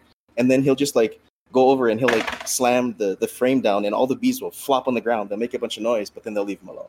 Huh. So like Ah. apparently it is possible to to do this kind of Ah. thing without too much of an issue. And he's like the sometimes it- Russian I- bee whisperer. it's, it's exactly what it is. Yeah. Like he'll I'll talk about like when he's he's harvesting the honey from the frames, he will literally talk about the philosophy of, you know, just wondering about what the bee's life is like going and collecting the pollen and turning it into the nectar in his Hmm. wonderful Well, hilarious we accent. we all have a calling, I suppose. Yeah. well, thank you for uh, the enlightening bee education here. Appreciate it. yeah. And Gotta um, get gotta get some bees. yeah, all right. Sounds like a plan. Have a good night, man. Appreciate it. All right, thanks guys. Bye. Bye. Downskated up next. Are you into ASMR? No, not at all. Um, No. What did I do here? Uh, why? Oh, I'm just I'm really into this like ASMR thing of of watching people get their pimples popped by old oh, Asian God. ladies. No, that no, no. I'm so into it. And then they're just chatting in some foreign language I don't understand. And it's just it just centers and calms me. Like no, ASMR. Absolutely not. That would be ins- that would be it's it's interesting that you find comfort in that because that sounds like torturous viewing material to me. Oh yeah. It's I don't know what it is. There are people that love like Dr. Pimple Popper has like No. no. hundreds of millions of views. Downskated. Um s- save me from this conversation. I, I don't I don't want to hear any more. I'm, I'm with Matt on this one. Blonde is like my wrong. mother in her worst possible way because my mother watches that same stuff, and it's just, oh my god, oh my god. Um, Yeah. all right, Matt. Here, here's your happiness. Okay. After a month of trucking, I got out to your heaven. I got out to Golden, Colorado to pick up a load of Coors. Oh, cool. Oh no, it was a pain in the butt. It ended up taking two days and uh, better part of nine hours to take what it only should have taken about like an hour. Why was that? Because, oh well, because part of why I'm going to talk to you. Because, well, you would think with 50 tractor trailer trucks lined up, um, that you would have, you know, like a real good process to be able to inbound all the trucks. No, they had one security guard. They had one they security being guard who? because Like the that's all they Coors could find. facility or Oh yeah, okay. at the Coors facility, Yeah. the Coors facility Yeah. in Golden, Colorado. They have one security guard. Because I was there. they because they, They can't can't, get hire any more. more. Okay. Yep. Hmm. They- I, I would imagine that's one of those jobs that falls like right into this uh, kind of black hole where you where it, it's a decent income, but it's kind of right at that point where you're making a little bit more by staying on unemployment. Oh, I mean, I would have made more money when I switched jobs and uh, quit my old job. I could have made more money just sitting at home. I I've mean, I could that- have sat here. I've Oh, heard in a lot of states the cutoff is like right around 32 grand, or not the cutoff, but like the threshold at which you That's could. a lot of money. You It can live is. pretty comfortably. It yeah. is like 32 grand Well- is, is a pretty good salary. Yeah. I mean, like I could have taken that and you know sat at home. That would have been enough to pay my bills. I would have been able to live on savings just Yeah. fine. Um, but I'm not a lazy son of a. Hmm. Well, how would you So- how would you find enjoyment in that life too?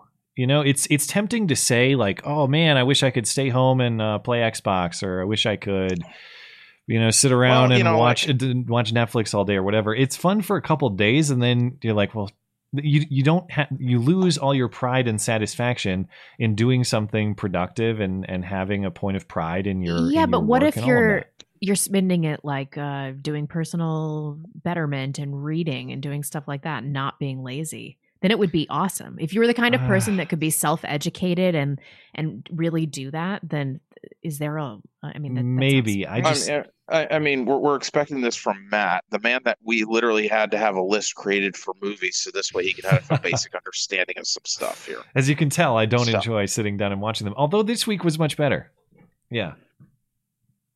Uh, you, s- I, I still think you need to go watch Mad Max Fury Road on the biggest screen you can, with just the sound turned up to eleven. All right. Oh, that But movie's so great. It's just a nonstop thrill ride. Isn't Oh, that the, the- most uh, the recent best- one? Is that yeah, the- it's fantastic. Yes. The the best way I ever watched that was right after it came out on DVD. I went to Iowa 80, the world's largest truck stop. They have a movie theater in there.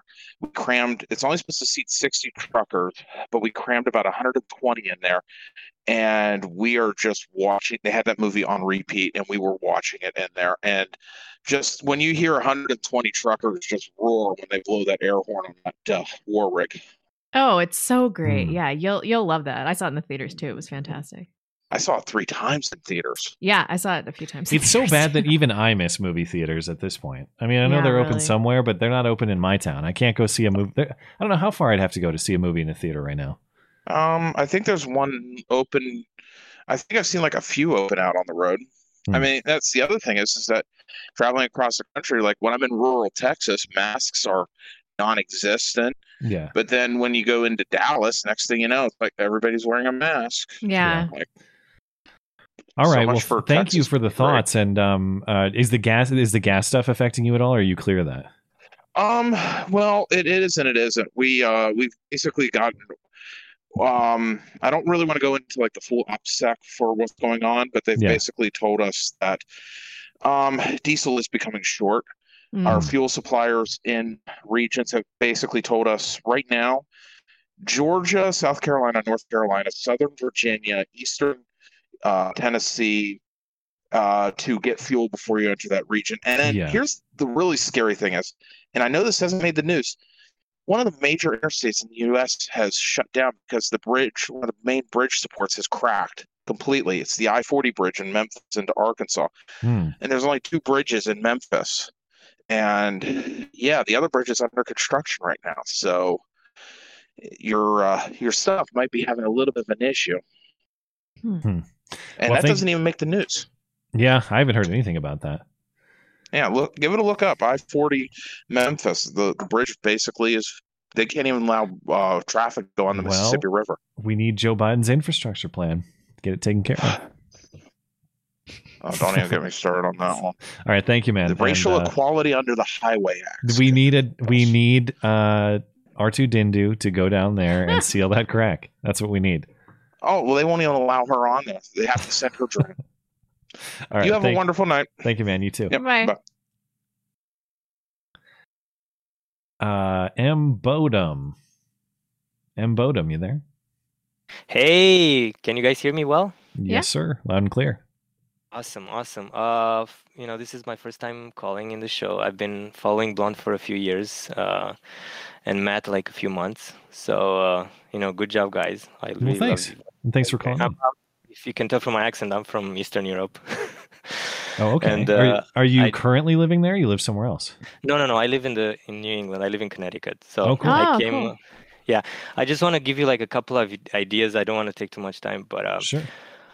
So I came to the States to do a PhD at an Ivy League and uh, in mathematics. Uh, I Hmm. was a professor for nine years in the system, uh, so I know the system very well.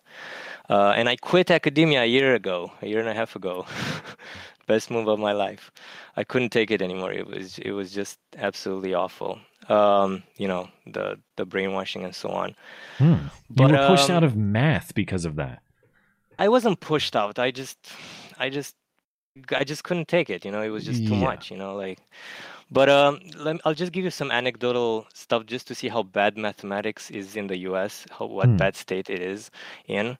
So this was my first shock coming here to the states. Um, basically, I would say the U.S. is about three, four years behind in terms of the school curriculum with with Eastern Europe. At least because I come from Eastern Ooh. Europe. Yeah. Oh, so when I was teaching third year undergraduate classes, I was using my high school textbook for problems. Uh, in the Um, U.S., you mean? In the U.S., yeah, Yeah. You know, I've only taught here in the U.S. Okay. I've, Oh, okay. You never taught in Eastern PhD Europe. Yeah, I I got my PhD in the States. Um, you know, I did my undergrad in Germany. I, I, I got my PhD here and I taught here, and uh, it's the discrepancy is huge. I mean, I would say a person who does math in the U.S. has more, maybe a bit more knowledge than a high school graduate at a, in a math high school in, in Eastern Europe. Hmm. Um, a person who does a little bit of a master's in the in an undergrad in Europe in Eastern Europe or maybe Germany too, France has more like knows more math than a graduate student in the first three years here.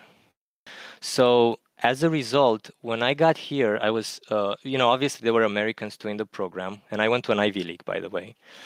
Um, and uh, we, i- i- we, I was at a party at some point, and the secretary uh, mentioned that the scores to accept Americans into the PhD program were 60% versus the for foreigners it was 90% for t- some tests we have to take okay? So to begin with you know the stu- the students and obviously if you're minority or you know you even have lower you know acceptance criteria to get into a phd program and as a result surprise surprise all the foreigners will finish the phd in four or five years and the americans would either drop or finish in seven or eight years Ugh. and obviously you couldn't get a good job afterwards Yeah.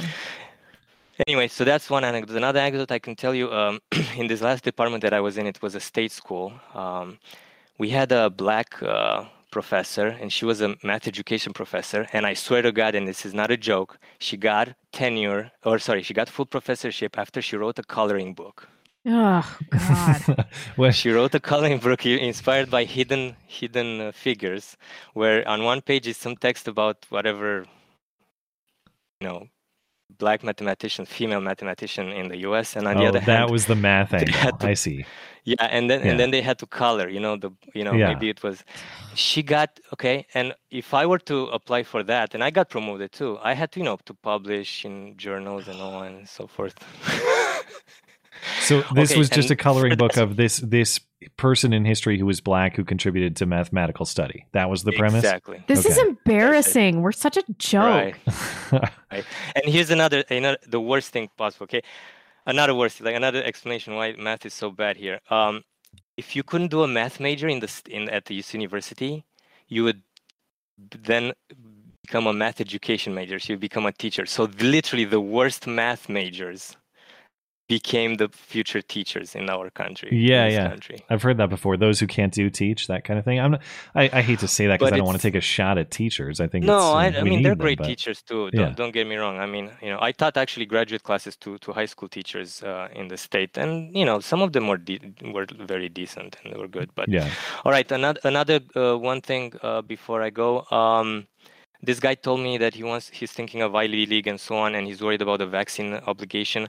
At least my Ivy League, uh, they they know they they said that they allowed religious exemption or. Uh, or um, like you get a doctor's note that you're allergic. So, Mm. and they even said in the email that they're expecting about 70% people to be vaccinated. So I, I think you can Hmm. you can find a way to not get vaccinated. Yeah, we had a caller campus. last week because she was doing she was trying to get into an undergrad or go back to her undergrad school, and at least at that school, which I don't know what school it was, but the one she was going to, you had to have like a religious official sign off on your religious objection. Yeah. It couldn't just be Yeah. self stated, or you had like you're saying you had to have a physician. And that's Yeah, the yeah. difficulty is like who who am I going to find to? You probably can find them. it's just I uh, I mean I'm like I'm Romanian and we have there's a lot of Romanians around here and you can find a Romanian doctor that's gonna be willing to do that for you. The Romanians. Yeah. Okay. I will Mm. have to if we hear back from that caller, I'll I'll tip him off about the Romanians. yeah, yeah. Find Oh, some and one- gypsy doctor to sign off And- on. Yeah. And one funny funny thing about uh, so my dad went to to a to a village around Romania uh, around my hometown in Romania and Yeah.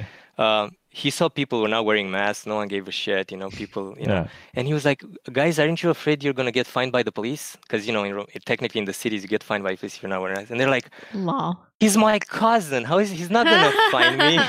Yeah. All right. Well, thank you for the insight, man. It's a it's a bummer to All hear, right. but it's you know you want to know what's going on. I- and maybe I I'll pick don't up the wanna, you know- coloring book. Maybe I'll check it out. Yeah, man, it's it's it's crazy. Like it's I couldn't take it. I mean, I resisted for ten years, and I said I'm out. You know, It's a good run. You know.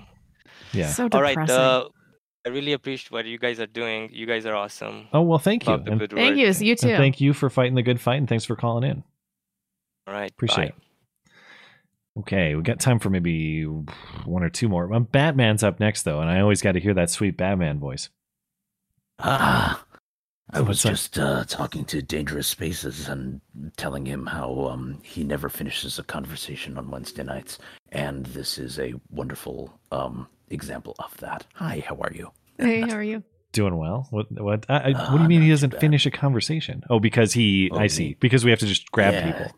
Yeah, That's right. Yeah. the conversations So, I um, don't hear.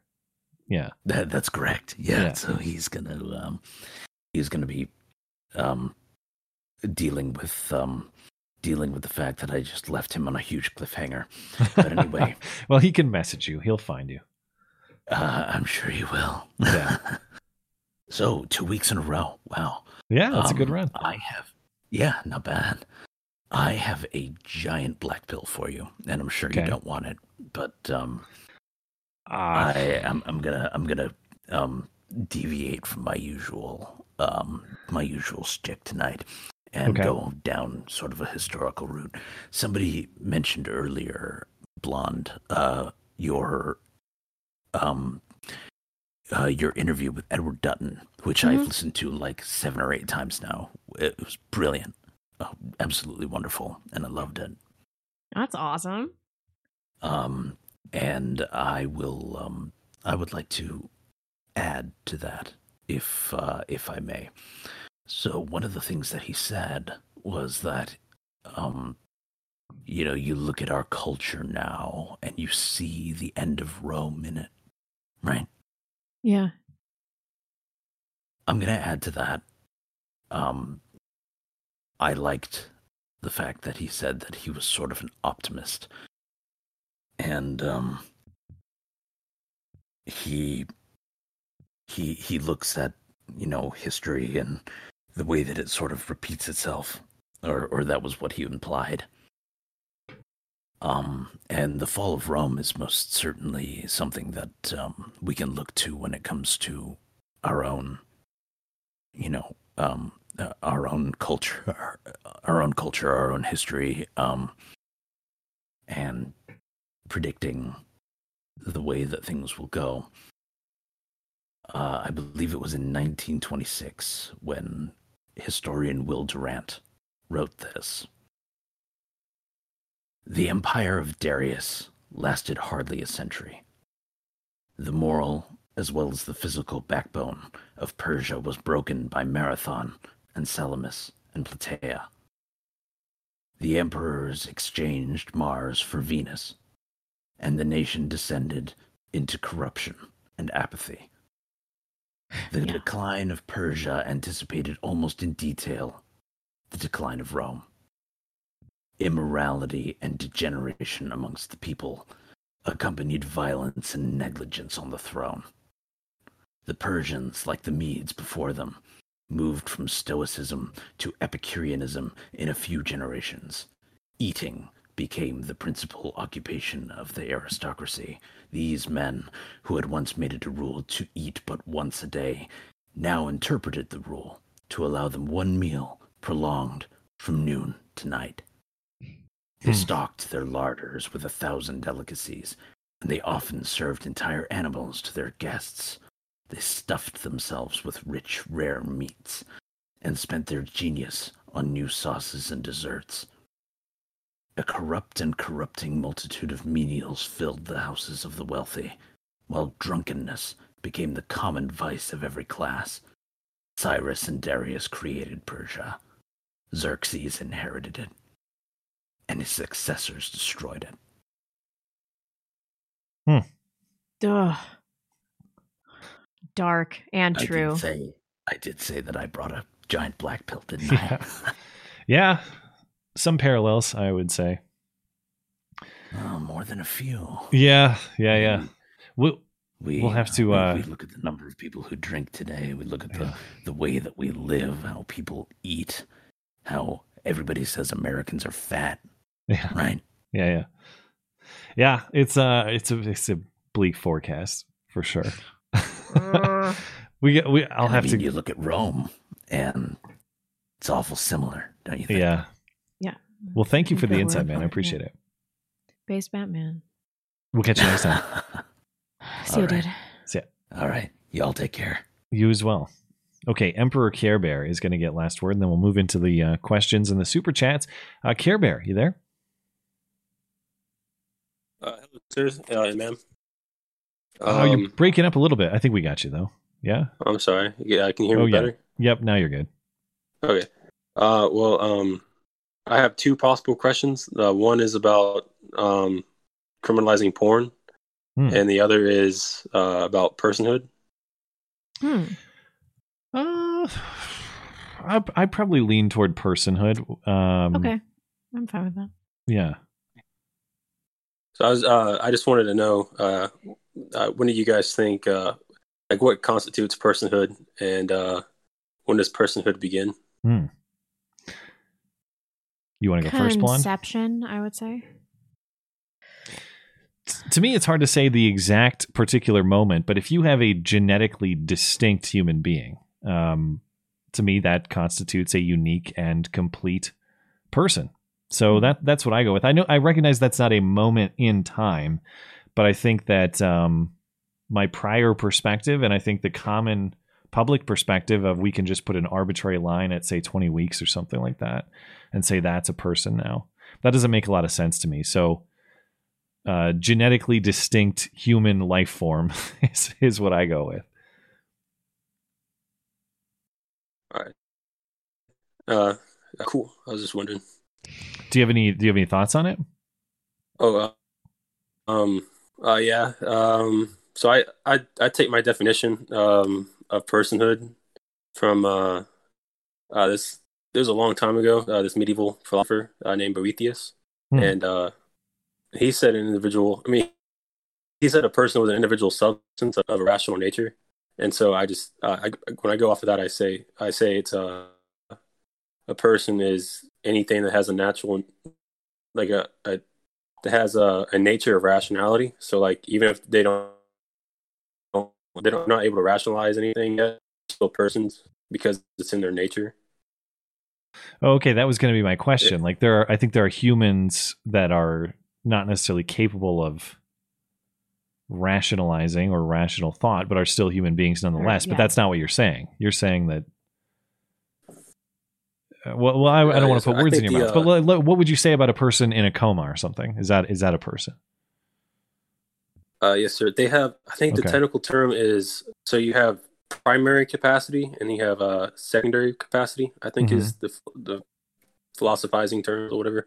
Mhm. And so they they don't have the um, primary function of uh, uh, rational rationalization, Mhm. but they do have the secondary. So they will be. They will they, like the secondary is like the capacity to have the capacity to rationalize. That's what Okay. they have. Okay. Unless they're I guess dead.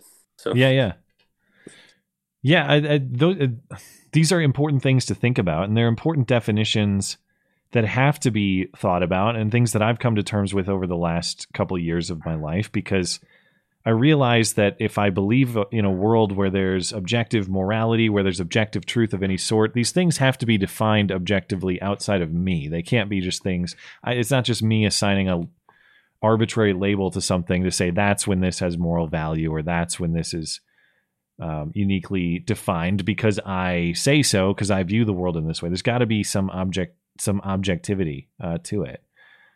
So it it sounds like we're somewhere in a similar place in terms of of defining what a human being, what a life is. Yes, sir. All right. Did you have any more thoughts on it, or uh, just curious about what that line is for us? Oh, um, uh, like the line where it becomes a person, or Oh, just curious. What? What? Um. Yeah. Just curious if you were go if you had any direction you wanted to take that, or if you're just curious about our own definitions. oh, um, well, I'd probably be the only uh the only issue that you kind of have with personhood is uh the twinning process. Yeah. Um, but normally I would say it starts at conception, and but science can't really determine what happens, like if it's a person and then that person dies and it becomes two persons, or or if one person simply comes off from another person. Hmm. But but generally, I I, I think it's uh I think it's conception, and uh Yeah.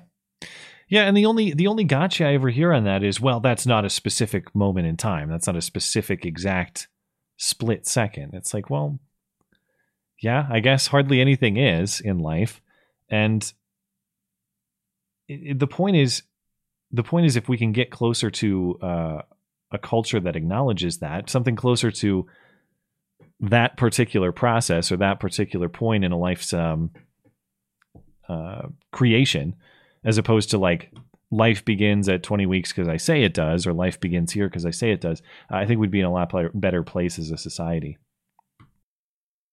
So, I see. anyway, uh, Um, I- appreciate the thoughts. Last word if you want it. Well, I just wanted to say that uh, I also sent an email, so I just I was, I wanted to make sure you guys uh, skipped over that. Oh, sure. Like uh, a question for tonight. Oh, Yes, sir. I, Yeah, I didn't want to get uh, I didn't want to get double jeopardy or whatever. Yeah, sure. You can't you can't call and ask a question. That's cheating. Was it the same question or was it something else? Uh, I think it had to do with porn. I just uh, I just want to uh, get all my all my uh, Oh, sure. If it's a different question, we could word answer, or we could save it for next week if you want. uh, if if I don't remember what I did. Okay. tell you tell you what, we will skip over the porn question for tonight, and if you want to ask it next week, just send it to us again. All right. All right. Well, thank you guys. Thank you. Uh, love you. Love you guys. No homo. Love you too. Thank you. Appreciate it. Extra homo. Okay. Um, we have made chatters wait for quite some time. We have about a dozen plus or minus a couple questions to get through. Should we take some chats? Um, oh, we've got more than a dozen questions. I I, th- I was looked like I counted them up at like fourteen, something like that. Oh, let me take just a couple chats. Um, Phil says the black pilled interview was great. The part where he was talking, um, where he was talking about the death of our nation really hit hard. I'm not uh, at the laughing stage yet myself, though. Well, is clown You'll pill get there. is clown pill past black pill or is it before? I think it's past black pill. Okay. Clown pill sounds nicer than black pill. Maybe I'll get there. Phil says nothing excites boomers like sending sending their daughters off to die for uh, die in the desert for our greatest ally. Well, I, I'm definitely worried that I'm definitely worried that what's going on is going to cause uh, increased U.S. involvement in the region, either militarily or through uh, monetarily. You know, I just yeah, I, I'm not interested in trying to be a referee or a participant in this particular conflict. But Interesting. yeah, it's uh, how do we uh, avoid being a participant? how do how do we how do we? What do you mean? The United States or like us as individual citizens? I mean, our tax dollars are definitely going to be going to be used for for funding some of this, right? No, hundred percent. They they they already are. Um, how do you avoid it? Well, uh, you're not. You're probably not going to avoid it with. Honestly, the the government that's currently in place, that's probably something they could all come together on. Let's get involved in some Middle Eastern warfare. They'll probably all come together very nicely on that. Um, I don't. So I don't think you do without either electing a new government or, uh, I don't know, stop paying your taxes. That's the other option. I think about that all, and I pray on it too, because I, it's possible that we all die, and those of us that are blessed enough to go to heaven, that that God is like, you know, you allowed your tax dollars to to fund the slaughter of all these people and uh, abortions. So uh, go hang out with Satan. We'll see you later.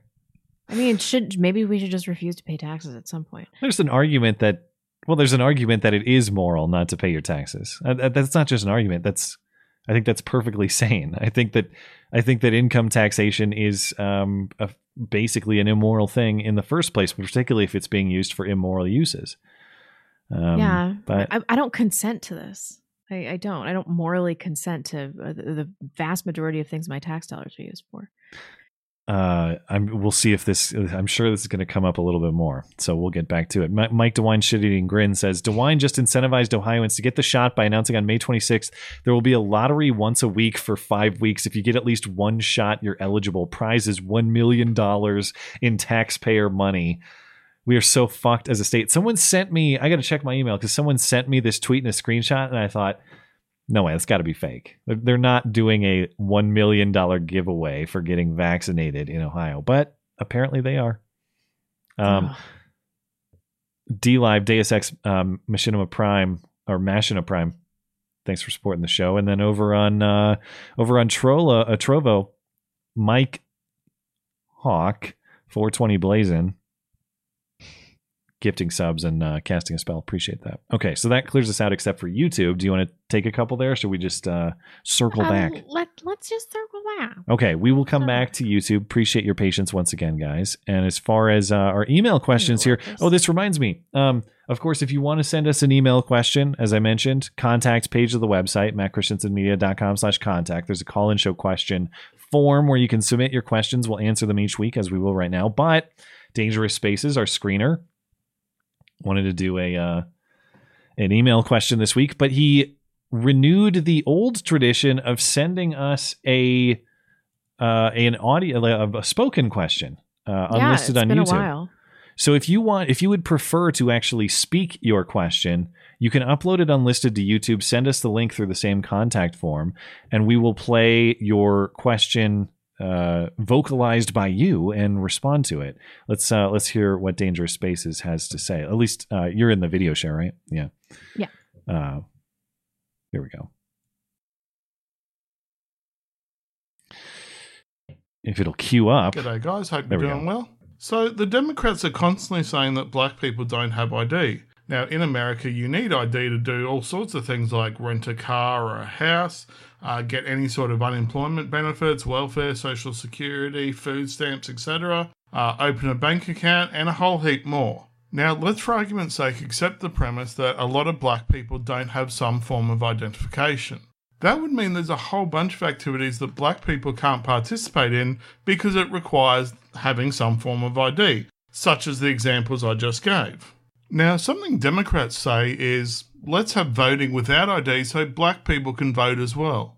What Democrats don't say is let's make sure every black person has an ID so they can participate in every aspect of life that requires one. They're blatantly saying we don't care about all the limitations that may be placed upon your life if you don't have some form of ID. We don't care about eliminating those limitations. We just care about what you can give us every time you visit a ballot box. What, if anything, do you think can be done to make black people see how Democrat policies like that do absolutely nothing to help them and that they're just being used for votes? Yeah, I don't think they care very much. Well, he he is he is right at diagnosing the issue. I mean, it's no surprise that uh, this is not, in fact, about voting access or anything like that. Because yeah, the answer would be, well, we have a lot of people in- incapable or having major difficulty getting ID. I think if that was a real issue, most people, and this it would be a state's issue, but the federal government could offer supports support to states.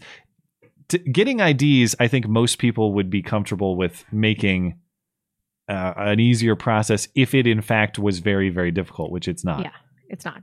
there's not a lot of great Figure it opposition It's not very hard. Yeah. i don't know a lot of major opposition from people saying like no we should make id extremely difficult to get or something like that um okay but as far as this question of like how do you how do you open the eyes of um the black voting base that is largely uh devoted to democrats well, you you spell it out the way that you did. You have to have that kind of conversation and say, think about the implications of what they're telling you right here. Um, they're telling you that you are incapable of basic tasks, and also that they don't care if their logic uh, holds that you are um, closed off to a whole bunch of basic features and services of society. But you know, the, the the this is the sort of conversation that, much like the wage gap, kind of baffles me that it still exists, and Yeah. you have to get over that frustration of how are we still having this conversation, and you have to have it with that one person the next time, and the person after that, and the person after that. So, So- perseverance is your answer. Yeah. Do you? But I, I I take it that your answer would probably be something else like this is stupid. Let's let's just abandon ship and not bother. I don't. I don't no, know. I mean, ugh, I haven't. I got. I got some bad stuff to say about this. I mean, what we've seen f- from the black community is that they don't care if they know they're being indoctrinated. I Hmm. mean, So why don't we use that susceptibility to indoctrination to propagandize them? Who are we going to hire to do this? Like I couldn't find somebody. People are already doing it. Mm. Okay, so we have to buy off the rappers to tell them. I think Kanye West was a good start. Well, I don't, saying. but I don't think Kanye was propagandizing. I think Kanye was was very sincere. That's I why I know. liked him so much. I, at least I, I'm I'm kind of indifferent on his music. I don't really care. But as far as Kanye, the political speaker, I really enjoyed that episode. Okay, propaganda or not, it's still effective. We just Yeah, need to I- get well- like Lil Wayne and Nicki Minaj and The Weeknd. Not after that. Super Bowl performance. Fuck that guy. Was it terrible? It was kind of bad. I don't Because. I love The Weeknd and I won't watch it. No, I think well, I do agree that it's that um for better or worse, I think that that black messengers to the black community are more effective. I think that's just true. Um Yeah. the only thing I would say is I don't want to I don't want to like hire people to go against what they believe to tell people that. I think you have to you have to have people who authentically believe what they're saying, and I think Kanye was one of them. I, I don't I don't want to deceive, but I don't know that you're saying deceive either. These things are true. It's just you need a proper messenger. Yeah. All right, deceive away. Dis, well, well, deception for hire. That's the you and your your obsession with consent. Just, ooh, everybody's got to consent to everything. You know, Well- if you if you're dumb enough to be propagandized, then isn't consent implicit? Well, and the black voter has been duped by the Democratic Party for how many decades on end? A little counter duping can't be that bad. At least I'm not as bad as they are. I know. If Dave is right and it's actually Jews propagandizing them, then we need to get public Muslims, get some Muslims. Oh, Dave's gonna get us banned. He's the one. Yeah. Okay. No, I'm I'm I'm telling you the truth. That we need to get some Muslims to Uh-huh. propagandize black people. And then and then we're good. Then balance in the universe. We need to funnel the money through China. This- And- yeah, we've we've solved it. We've clearly solved it. Okay, thank you, Dangerous Space. As a reminder, if you would like to contribute a uh, audio question like that, you can upload it unlisted to YouTube. We'll play it and respond to it. Um, Desperate through the email inbox says, "Question for religious reasons, we can only use IUI to overcome fertility issues. That is, uh, in what is that? In vitro? or- IUI is um intrauterine injection. So they like squirt the sperm into the old turkey basting. the old turkey. Okay.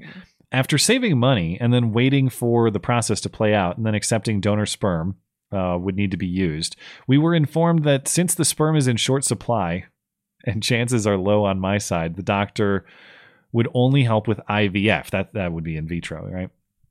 Do you feel comfortable asking the community if someone would even consider helping making a donation so that an already obtained uh already obtained what? I, I don't there was a missing word there. Already obtained something can immediately be used. I don't know how I feel about this ethically. this is probably a conversation that we would have to i i, I don't know that we can even do it on air. Yeah. I, I i've put zero thought to whether i to the morality of this sort of thing i just don't know um so that that's a question that to me i would have to answer before even putting it out there for someone to consider the request um but i tell you what desperate if you send me an email um with maybe a little more explanation what exactly you're doing and what exactly you're asking for um, I can put some some thought to it, and perhaps we can figure something out. I just I haven't answered these questions for myself. Yes. Yeah, I don't know. I'm not morally opposed to this, but I don't know how I feel about it. Hmm. You know? All right, we will we'll have to uh, punt on this for now, but we will take your send me an email, and perhaps we can talk a little bit off air uh, about what's. Uh, oh, oh, he also says I, there's part of it. Sorry, there's more to the question. He says this is likely the last chance for a child. Urgency beyond the obstacle of being denied access to current supplies. Uh, one company has offices in the states and even in Canada. Okay, so s- send me an email and let's uh, let's chat about it. I wonder why. Is did they did did people have to stop donating because of Rona? Is Yeah. that okay? All right. Socrates is up next. Um. Oh, sorry, I'm in the wrong spot. Socrates says, "And is an action immoral or moral because God wills it so, or does God will it so because it is moral or immoral?" Ugh, my brain. Okay, is an Hmm. action moral or immoral because God wills it, or does God will it because it is immoral or moral? So I guess he's asking about the about predeterminism, right? Well, I think there are different ways to. Is an action moral or immoral because God wills it? To me, morality is defined um, by its accordance with with human purpose, right? Which is sort of um, what I guess could be interpreted as God's will. But what does God's will mean? Uh, Is God's will something that pleases God? Is God's will something that He's literally pulling the puppet strings? I would need more elaboration here. Um, to me, I guess what I am still saying don't is understand this question. I- to me, morality, the concept of immorality, the very premise of morality depends on free will. You have to have the ability to choose moral or immoral behavior for those things even to exist. If you have no choice in the matter, then how could you possibly be immoral? If you were Right.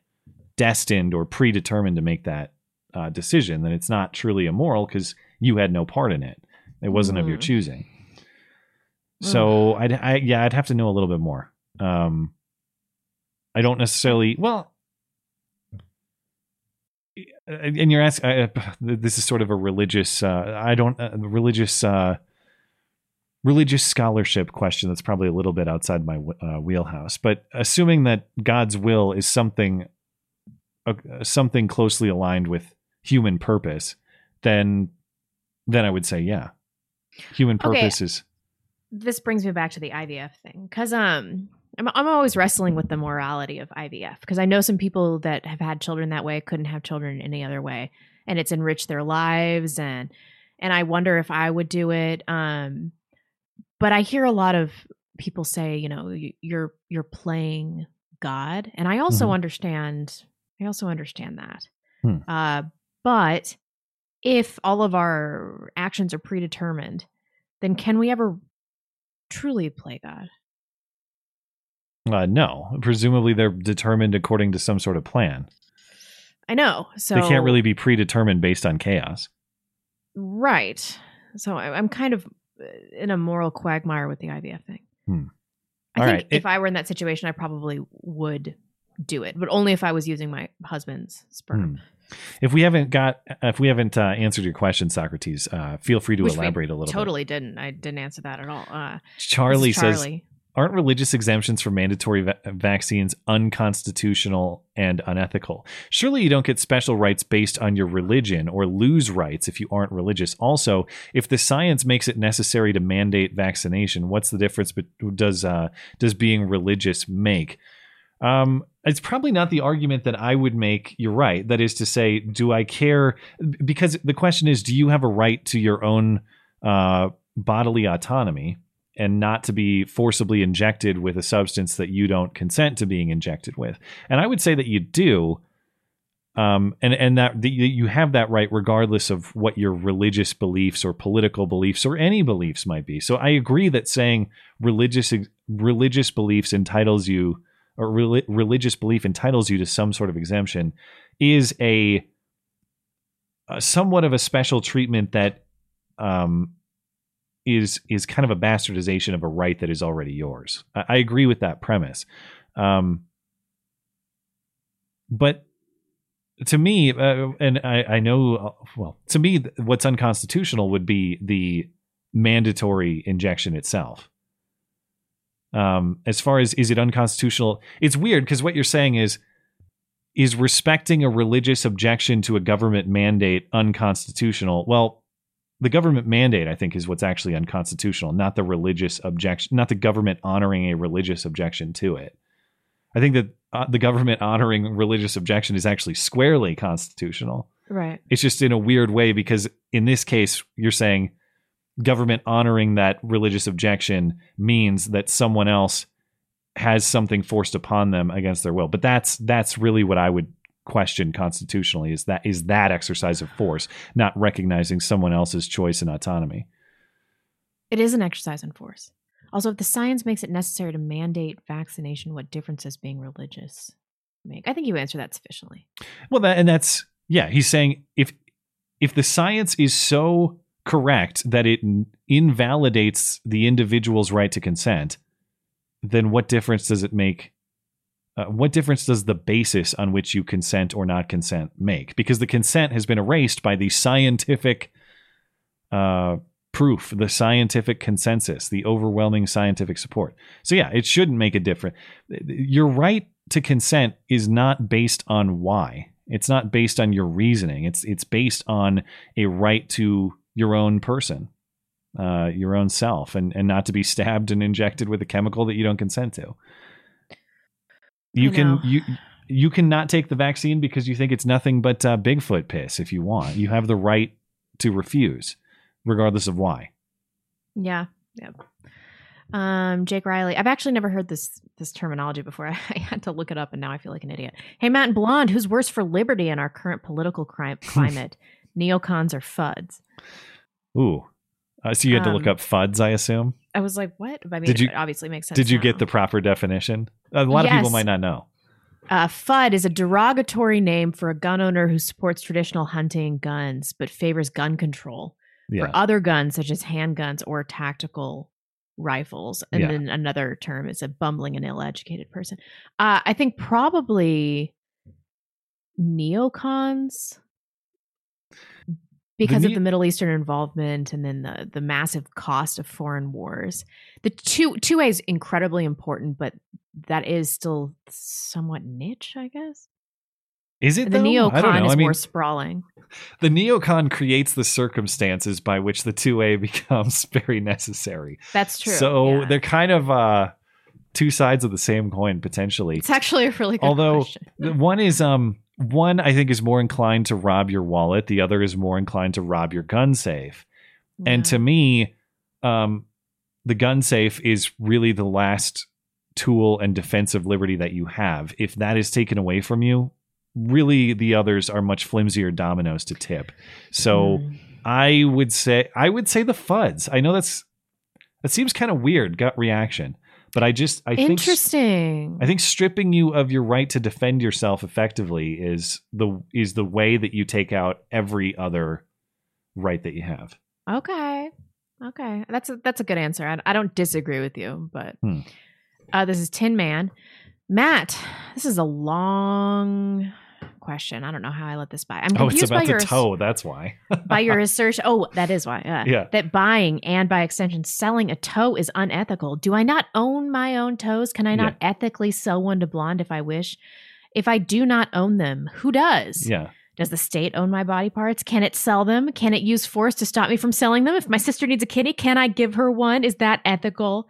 If she needs cancer treatment and I sell my kidney to pay for that, is that somehow less ethical? Please square this circle so we can move on and discuss the theft of my foreskin. Okay, so this was this is an Many area- reasons I let this go. Yeah. Yeah, this is an area that C.S. Lewis was actually really helpful for me uh, in thinking about the different boxes of morality. Which the reason I, I went into C.S. Lewis and Mere Christianity was trying to connect concepts of natural law and broad concepts of God to the specific story and teachings of Jesus Christ, which it didn't quite get me there. But but the boxes of morality I, f- I thought were really interesting because I used to conceptualize morality much the same way that that first question asks: Don't I own my own toes?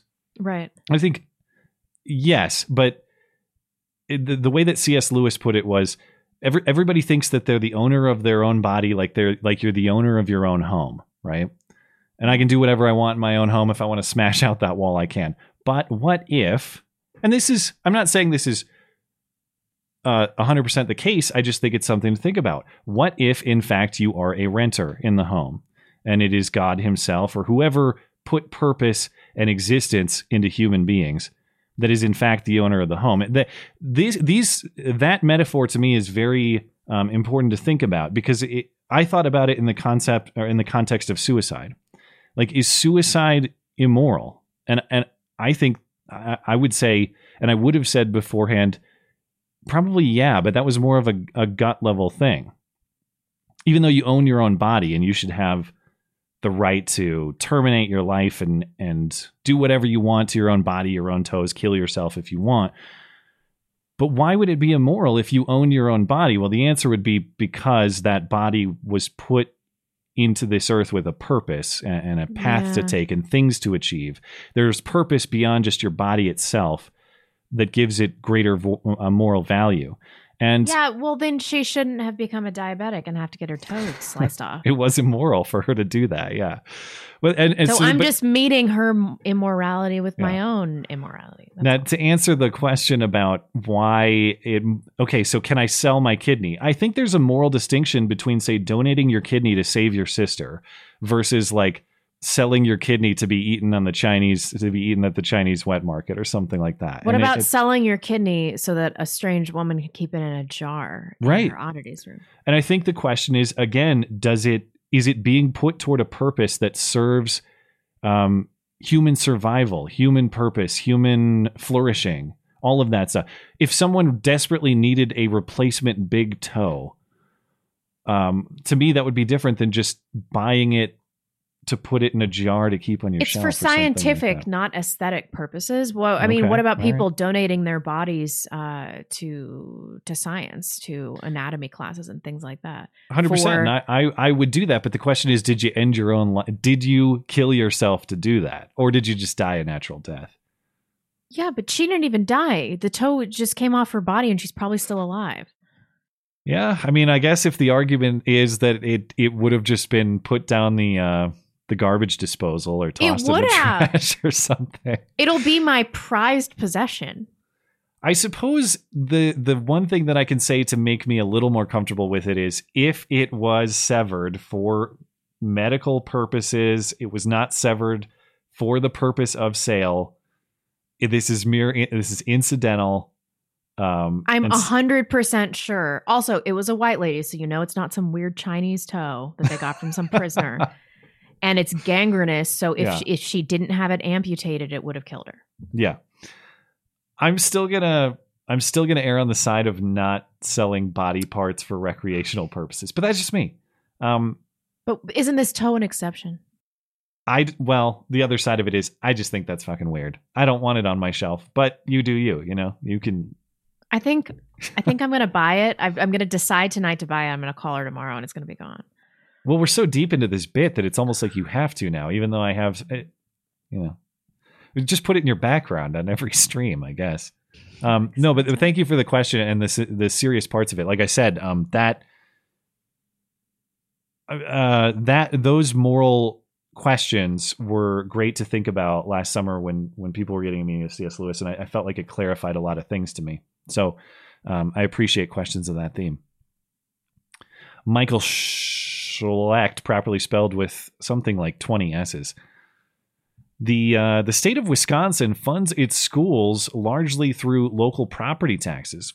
What are your thoughts about instilling a flat property tax across the state and making a schooling fund where every student, no matter where they live, uh, is allocated an equal amount of funding?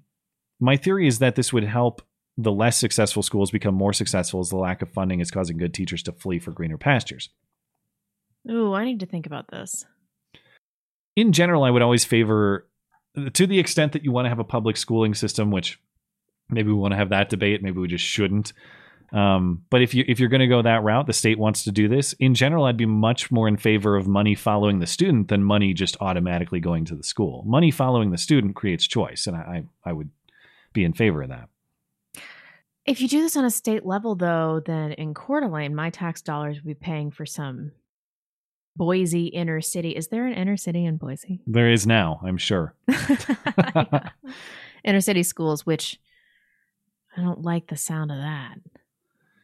Well, I, I don't know, but on the other side of it, well, hmm.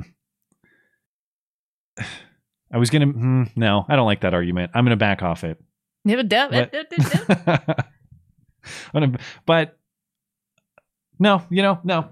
Uh, in general, in, in general, in general, I like this idea over the status quo. Let me put it that way. I think it's better than the status quo. But I, is it Okay. ideal? No. Hmm. Don't let the good be the uh, enemy of the perfect. Or That's- did I say that backward? I don't know. Perfect be the enemy. Yeah, right. Uh, Bobby Collins for Matt. One of my favorite parts of the show is when you attempt to repeat the ghost pepper level spicy sh- super chats to a watered down Texas. Pe- yeah, it is really good. If you ever get two strikes on the channel, would you consider going out in a blazing blaze of glory, completely uncensored? Um, mm, probably not on that front. And I say that with all due respect to the uh, chatters who are really trying to to make it happen. I, if I'm going to be taken down, I, I really do want it to be for something that I have said myself and believe. That's not uh, a shot at those chatters in any way. It's just that that that just see I don't want to be taken down for words that someone else put in my mouth and can, that's kind of a lame way to go out, you know. Um, so I, I no, that's that's probably not the way I would want to go. I would want to go on saying something that I personally phrased Yeah. and believe sincerely. Okay. Uh, for blonde, I went over to the Daily Stormer the other day and just to see what came up. Uh, I came across an article titled "Tucker Carlson is a ride or die N-word soft A." Hmm. Um, I didn't read the entire article, but the author had some fair points. He, the author, brought up the point of Republicans using Democrat race tactics. Do you think such a you know the answer to this? Do you think such a fire with fire strategy has any benefit in the culture war? Um, yeah, I think it- it's going to have a few benefits in the culture war. They'll start respecting our strength, and we have to be morally nimble. How's that for a euphemism for evil? I like that one. Um, we do. I mean, this this whole thing of uh, we will die with our principles. Yep, but you're dead. So uh, we're gonna have to there are fates worse than death, though. compromising Not your principles is not a fate worse than death. That's Depends. Insane. Well, it depends on the principle. It does. It does depend on the principle. Um, yeah, I think we absolutely have to adopt a fire with fire strategy. I, I Hmm. don't really see a way that we can succeed without it, and that really should be our mo here: success, winning, by any means necessary. Just joking. We're All we're actually running a little low on time, so maybe we should go with a strict rule of we each get one response here because we have several more questions and we have chats to get to. So I don't think we have too many chats. okay, well we still only have twenty minutes and we have maybe I don't know we, we got a good amount of questions. So let's let's let's move it to a lightning round here. Elliot says, "Hey Matt and Blonde, I'm a 24 year old medical student who's been dating my 22 year old girlfriend who's a teacher for three years. We have a wonderful, oh, good. godly relationship, and we believe we are ready to get married, but she." And her parents are hesitant because both of her grandparents got married very young and later divorced. As a result, her parents didn't get married until they were 33, and they believe anything below 25 is too young. Since we are That's stupid. Christians and abstinent until marriage, waiting another three years to marry is not ideal. How can I convince them that we are ready and the marrying young and that marrying young is not a death sentence? Uh, you do it. Yeah, just do it. I, I mean, seriously, I um, let me. There are some thoughts I'd like to put. Uh, things I'd like to say about this, but it's a little bit personal. Um, so I, so I won't. Uh, but when you have when you have conflict with family, um, there's nothing wrong with being as respectful as possible, making your case known, sticking with what you believe in, explaining why, and then just doing it. Th- Yeah. that's really the only option that you have. maybe you need to be like instead of asking the question be like this is what we're doing this Mhm. is why we're doing it and you Mhm. can be on board for whatever stupid reason or you cannot but it's still going to happen so just you got to you know put your big balls on the table on this one And you'll probably be respected for it. And they're not going to miss their daughter's wedding. You know, that's Yeah, not going to not. happen. They'll and if they do, they suck. yeah So, but they're not going to. 33 who gets married at 33 Me. did they well you're a dude it doesn't matter Ah, um incompetent hands uh hey guys I guess I was think- 32, technically. The next day I turned 33. Oh yeah. Yeah. Uh, hey guys, what do you think lasts longer, Biden as president or the twenty-seven million dollars the Floyd family got? Biden can't finish his sentence, but inflation from a coming economic collapse could burn that money faster than meth ever could. Um, I don't know. Biden is president. Yeah, the Floyd money's already gone. Yeah, they Uh, spent it all 100% on rims already. 100% guaranteed. It's out the door. This is already Rims settled. Diamonds in their teeth or whatever. Uh, Chris M says, "Hey faggots, blonde. Have you ever seen the movie True Romance? And if so, how do you feel it stacks up against The Princess Bride as the greatest love story of all time?" Unpopular opinion. I hate the film True Romance. I hate it so much. I don't understand the cult following behind it. Um, I just hate it. I and I like Woody Harrelson. I, I don't know what it is. Hmm. It's um, I don't know. I I don't even know what my criticism is. It, it's probably how you felt about Tremors. Hmm. So Princess Bride. Um, McMonahan thinking. I have you seen it? I wasn't even gonna ask. No, I have not seen either. Yeah. Um, you haven't seen the Princess Bride. I should put. Why the hell would I watch a movie called The Princess Bride? Everybody's seen the Princess. No, not me. Oh God. All right. McMonahan says, thinking back to your normie days, would what would have been the fastest way to red pill you then could a five minute conversation ten years ago change your mind on any issue? Oh God, how can I navigate this without getting in trouble? You want to go first? Let me think about this. Uh, what what did uh, what uh, got me was people with effective arguments who were funny and charismatic. What what did Milo used to say? The truth wrapped in a good joke is irresistible, something like that. They that's how they were all. What got me was back in the like late 2015, early 2016 stage when people were coming around to Trump. The Trump people were just so much fun. They were way more fun than everybody else, and it turned out that they were right about a lot of stuff too. But that's how they got me. They had fun. They made jokes. They were just a cool crowd to listen to and and uh, and mingle with. So that's how. It wasn't a lecture like we get from everybody these days. Oh, you're a bad person unless you agree with me. No, it was Yeah. hilarious jokes. that were true. Um. Yeah, I would just tell I would just tell myself that things were going to get really hard, and you have to be brave and address what you don't want to address. And I think that that would do it. Um, and to the as of the previous question, I was thinking of Natural Born Killers. I don't think I've even seen True Romance. Oh, I hate Natural Born Killers. I fucking hated that movie. Never okay, seen that either. proceed. Sorry. Long Dong John says now that the pipeline drama in uh, induced gas short uh, gas shortages, the rationing kicking in wherever gas stations haven't run out of stock, the media still claims uh, nothing to see here, folks. Everything is fine. Move along. Will this cause long overdue mass red pilling against the mainstream media? I don't know. I don't. I don't think this this particular gas episode is going to do much on that front. I I, I think prices will rise. We're still going to see some inflationary trends, but as far as actually being in gasoline lines, I bet that's going to be pretty short lived. Actually, Right.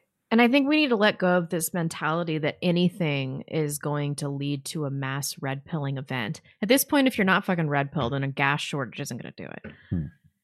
Um, XFD is the eight hour workday antiquated and needs to be done away with. Matt has previously mentioned how his job doing SQL analysis was pretty easy and he did not work too hard at all. Should we move to a society that measures work by accomplishment rather than hours worked?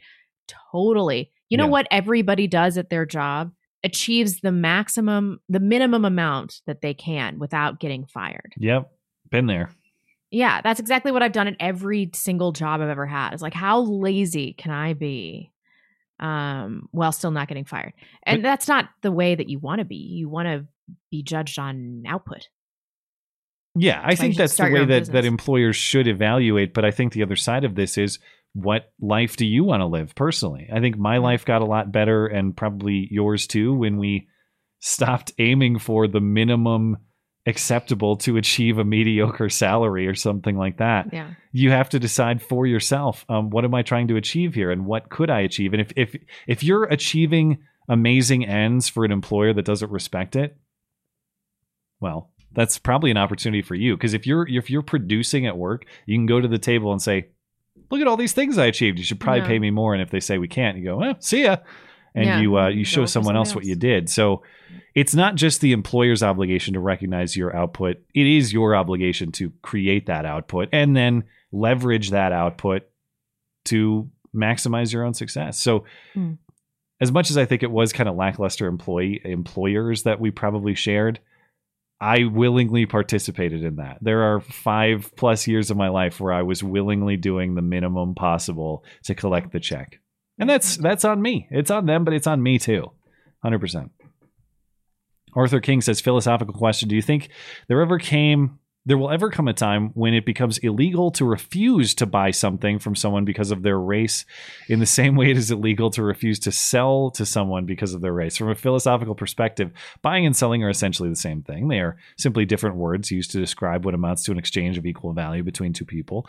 Do you see any moral or legal distinction between the two? Um, no, I I, I don't. Um, it's it's a consensual exchange of property, whether you're the one acquiring the property or giving up something, uh, whether you're both ends of that are participating in a mutual exchange that is consented upon. So I don't think there's a moral difference between either side. And if you believe that it's immoral not to sell to a person based on any number of characteristics, I would think that you have to believe it's immoral not to buy from a person. Let's say that you want to go buy a particular car and you get to the dealer and the price is right and the color is right and it's the exact car you want and you sit down to sign the paper and it's like I don't know, it's it's some race you don't like or it's a woman or it's a trans person or whatever and then you go no, no thank you, I've changed my mind. Yeah. That to me, if you believe it's immoral for the car dealer to refuse you based on any number of uh, criteria, then you have to be immoral for refusing them, right? Yeah. I think so. Yeah. Okay. Yeah. All right. I'm satisfied with your answer. All right. Joshy boy, uh, do you have any further thoughts about the United States undergoing a constitutional monarchy and how it would affect the country? The two of you spoke of your thoughts briefly, unless I missed something during one of the call in shows. I myself have grown fond of the idea, although that is due to listening to podcasts conserving Hmm. medieval history and politics. I actually don't think that this would be possible. People wouldn't transition well to this. How would it affect the country? I mean, I think that there would be revolt. Don't you? Well, I think the reason they wouldn't transition well to it is not because of the democracy monarchy distinction. I think it's between the constitutional and unconstitutional distinction. And as we've talked about a bunch, um, how we pick our leaders is of much less significance to me than the function and the role of our government. If we have a monarchy that respects and upholds the rights of the individual, natural rights, God given rights of the people, that is much preferred to me than making sure that we all get together and 51% of us vote for the guy who's going to come steal our money, Yeah. steal our guns, and violate our rights in any number of ways. So I, I'm more open than people might expect to the idea. Um, it's just how would it affect the country? Uh, I, I, I don't I don't know that I, I actually don't think it would change that much because I think people have so much difficulty in opposition to respecting the rights of others to do things that they may not personally agree with Yeah. that that's why it wouldn't work. I actually I don't think the monarchy thing is the reason why at all. I think it's respecting the rights of others that is the major hurdle. Yeah, you're probably right about that. Yeah. Um All right. do I have anything to add to that? I don't think so. All clear on the questions. Thank you guys for sending those in. They were great questions tonight. Things to think about and I hope my brain beyond 2 hours of streaming satisfactorily thought, thought through them even though I can't speak anymore. Busted up my brain as Mm. usual. Let's see. Let's get back to these. Jennifer was the last one. Matt's future kid. I'll be cuter than Emmeline and the petty kid. Hashtag baby wars. Everybody thinks their baby is the cutest. That is that, that is true. Except in my, baby experience. is actually the cutest. She's the cutest Hmm. thing I've ever seen in my life. confirmed. She is really cute. Uh, Homer Simpson says, "Best of luck with your families and kids. You two give me hope." Oh, Oh well, thank you. I appreciate that. Uh, Long Dong John says, "Welcome to Australia. We may not have a First or Second Amendment. We may have retarded lockdowns and cheapo that gobble it up, but at least we've got petrol and propane." and some of the best accents too. The Aussie Best accent is among the best, if not the best. It's a very friendly accent. Uh, Agent Smith, more tinfoily about everything. It sounds like Matt has to, has put on the glasses. I think he has. we'll talk about that on Sunday. I mean, I, a very relevant movie, and if if you're a person who has not seen They Live, uh, I mean, I hope people will follow along and, and watch the movies as we go, regardless. But this was one that I think will be a, a really fun, relevant conversation. So I hope people will check it out if they. So haven't. that's what I need to focus on. Uh, a relationship to current cultural relevancy. I don't know that we should aim for that, but I think that that was certainly something that That'll help. it worked for me. But I don't, you know, uh, th- it's not to say that it has. To, I want to enjoy m- movies that have absolutely nothing to do with current politics or anything like that. You'll like Terminator. Um, Probably, I like JL Arnold says, generally. Oh, he's the best. Uh, I went into a store without a mask and was asked to leave. I showed my insulin pump and stated Title Three of the ADA. Was told they don't abide by it. I said whatever, walked around a bit, then left. But what the fuck? Yeah, people just don't care. They're like, That is the strategy. Um, rarely will they physically confront you or threaten to call the cops. Just you can do the uh, flat out no, or um, like I said, my latest strategy is, uh, "Sir, will you please put on a mask?" Yeah, I will. And just keep walking. They don't Yep. ever. They don't ever stop you. Yep, yep, yep. Uh, uh, Sam from Ohio. I recommend End the Fed by Ron Paul for Fort Knox gold speculation. Oh, Ron Paul has talked about this. He suggests that the Nixon administration sold off mass amounts of gold to suppress the price after ending Bretton Woods. Mm. Really? I probably should know about this. I'm a little ashamed. Uh, Brett Kester. Gypsy Crusader was the real champion. Hashtag free gypsy. Do you know what that means? Uh, no, I don't actually. That one's beyond me. Would you search Gypsy Crusader? Yeah, let me look. Um, I know Homer gypsies were referenced earlier. You know what? I didn't. Uh, oh, Gypsy Crusader is apparently a. Uh, he's a he's a he's a fighter trainer and coach and online American white supremacist and neo-Nazi political commentator. But these days, who knows? I mean, I, I guess I'm one of them too. So I never know what that means anymore. Hashtag free gypsy. He Homer must be in jail or something though. Con- possession of a firearm by a convicted felon. That's that looks like what it was. Hmm. Hmm. Uh oh, did I lose blonde? I think I can. Is she frozen? All right, let's see if we can get her back. I can carry on with uh with chats if we cannot. Um, that's weird. I've never seen that before, but we'll see if she comes back. Uh, Homer Simpson says, Matt, after all the 2A restriction crap from Congress, has your perspective changed? Uh, my perspective on on well, my perspective on the Second Amendment hasn't changed for several years. Um, but the stuff that's going on right now certainly doesn't help. Um, the stuff that's going on right now, as far as redefining, say, your pistol braces or redefining 80% lowers or Glock frames or whatever else, we're, we're as we talk about frequently, I hope people who aren't necessarily into guns for their own sake understand it's important to follow these stories because they're not just gun rights stories anymore. They're stories of the government, the federal government deciding that your legally owned property or property that you legally owned yesterday is um, is illegal today. Not but not because Congress passed a law and decided that uh, these things are too dangerous to have or something, which itself would be suspect, but because a bunch of DC bureaucrats got together and decided to re- decided to rewrite the definition of what these things are uh, themselves. so, if you guys want an update, Blonde's baby uh, pulled the Wi-Fi cable or the internet, I guess the internet cable, because what would a Wi-Fi cable be?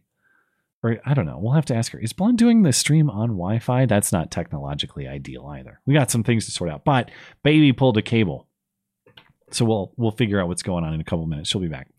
Um, but yeah, uh, thank you, Homer. Appreciate it. Dan Moore says, uh, first time in the chat. I'm not sure the decorum. They live is great, but the thing is a classic. Back me up, blonde. And I agree with the last caller. New England sucks, except for maybe New Hampshire.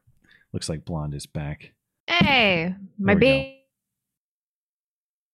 What? You cut out for a second. Your baby cut a cable or hit a cable? No, my baby pulled out the Wi-Fi cable downstairs. Well, wait. Do you run your? Are you doing the stream on Wi-Fi? Or not the Wi-Fi cable. they must have done it again. All right. We'll see if she comes back. Um, yeah. oh, wait, wait, wait. Now you're back. Okay, what were you saying? I have to run a cable all the way downstairs. Oh, that's how you do it.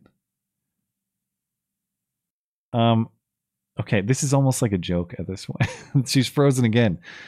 Let's see if she comes back. Uh, Dan, uh, thank you, Dan. And yeah, um, there is no decorum in the chat. Don't worry about that. Appreciate it. And uh, if Blonde comes back, I'll ask her about the thing, but I don't know what the hell's going on right now.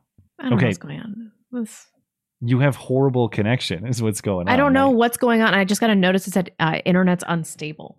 Something happened downstairs. Yeah, it like shrunk down your picture to a tiny little thing, but I can I can work with it. Hey, did you have thoughts about the thing? Or uh yeah, the thing. Do you like that movie?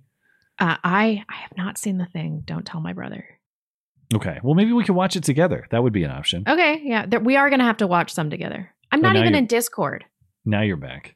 at least like fully on Zoom. Okay, we just have a few more chats. Stephen Sugar says the cathedral is the problem. Antifa and uh, BLM are just the tools. Getting deep. Um, day. Uh, let's see. Winder Sam Witter Sam's says I watch my severed toe dry in a thick honey glaze as bees buzz in the yard just quietly enough to stimulate my nervous system. While Jenny Uptown Psaki tells me to get an injection against my will. America buzz buzz. That's almost poetic. Good summary of tonight's show, like a haiku format or something. Um, David Hayter. Hayter. The creature from Jekyll Island basically should be an economic 101 text. You will learn about more about debt, money, Fed, banks, etc. than what is taught in most college classes. I have heard that from other people. Okay.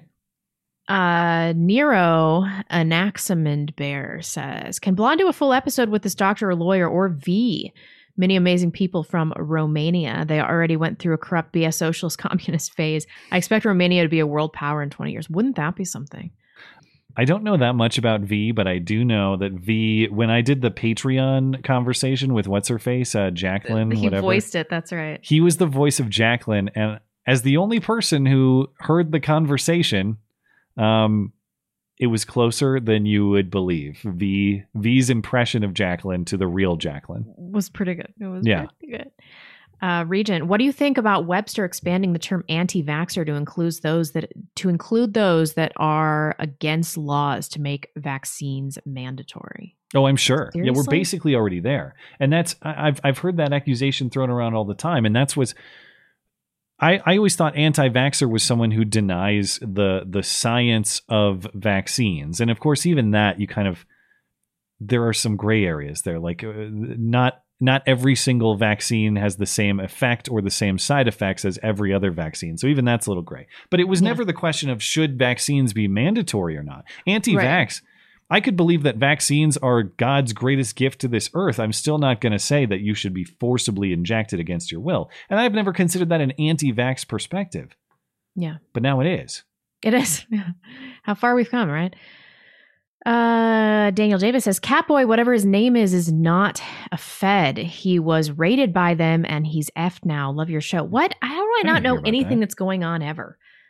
Ugh. Good thing he practiced with those giant black dildos. Not Catboy Kami. ben Riley, no note. Thank you, sir. Ben Dvorak says, Show all black voters that TikTok video. Where'd you find that, BT dubs? What TikTok video? Uh, yeah, which one? I don't know. The one where was- the the black guy was trying to figure out his computer. That one was legendary. Um, the God, that the one where Joe Biden was talking about how black people don't know how to use the internet well. Yeah. The other one that was legendary within the last couple of weeks was some woman responding to Alyssa Milano. Alyssa Milano was doing her typical like uh, coddling of minorities and saying they can't achieve this and can't do that. And this there was some um, black woman who was on TikTok and responded in just an uh, incredibly concise way about how she's uh, she's the real person who looks down on on minorities, the real racist, you know that bit. But it was much more articulate and concise than that. It um Hmm. Are we going to talk about it on Sunday? well, it happened a couple weeks ago. I, Oh, maybe I should have played it on the show, but I could find it. It, it got a lot of play. I will you link it to me later? Um, Just Google Alyssa Milano black chick TikTok. You'll get it. Eric Burns Marsh. You don't own your body, you own nothing. Just be happy. Klaus Schwab. That's right. That's the future that we're headed to, that we're headed toward. You will own nothing and you'll love it. You'll be happy. you'll be Toes for all. You you won't even own your own toes. Klaus Schwab gets to take them. Feed them to the Dr. Fauci. Yep. Okay, I think uh, we're all set. Let me just refresh over on uh, our other platforms. We do have one more from Phil. He says, "Just make moving to Ghana look more desirable for adhesive Americans than staying here. It's not like uh, whew. it's not like things are working out well currently. they might as well uh, we might as well seek uh, we might as well try a different strategy uh, get hotep jesus to help with the propaganda um, yeah i don't know that much about hotep jesus but uh, I, what i've seen i've enjoyed in the past and i remember do you remember he's done so much more than this, so I hate to reduce him to this. But the moment that really caught me, I know we played it on the show. Do you remember when he walked into Starbucks and said, "I'm black, give me a coffee for reparations," and they did it? Gosh, that was years ago, right? It's like maybe two years ago. I don't know. I, I kind of was- can't believe that worked. Yes, I can. That was great. Um, over on DLive, FRK 1959, thank you for supporting the show. And uh, just a couple on Trovo. Mike Hawk 420 Blazin says, "What are your grant? Uh, what are your gardens doing this year? 110 win. I I I'm woefully unprepared on garden stuff. That's a skill I need to develop. Maybe this is the summer or the spring. Am I Uh, already too late to garden? I don't know. Uh, you can still plant some cold weather crops. Hmm. I think you can plant plant broccoli. I don't know what hardiness zone you're in though, so I have no idea. Uh, mine not not great. It, it's not looking great this year. But I put in literally no effort. Issue cast a spell and mike mike hawk also says uh, this super chat is for medical purposes. Well that's that's good to know. They can't censor it in that case. All right we are all set i think. Appreciate you guys hanging out with us tonight. It's much appreciated as always. Um let's see what are we going to talk about on sunday? We'll do the uh the La- they live review of course and um without saying too much it will be more positive this time uh, it was yeah, I enjoyed watching it, and then we'll talk about whatever else uh, happens this week.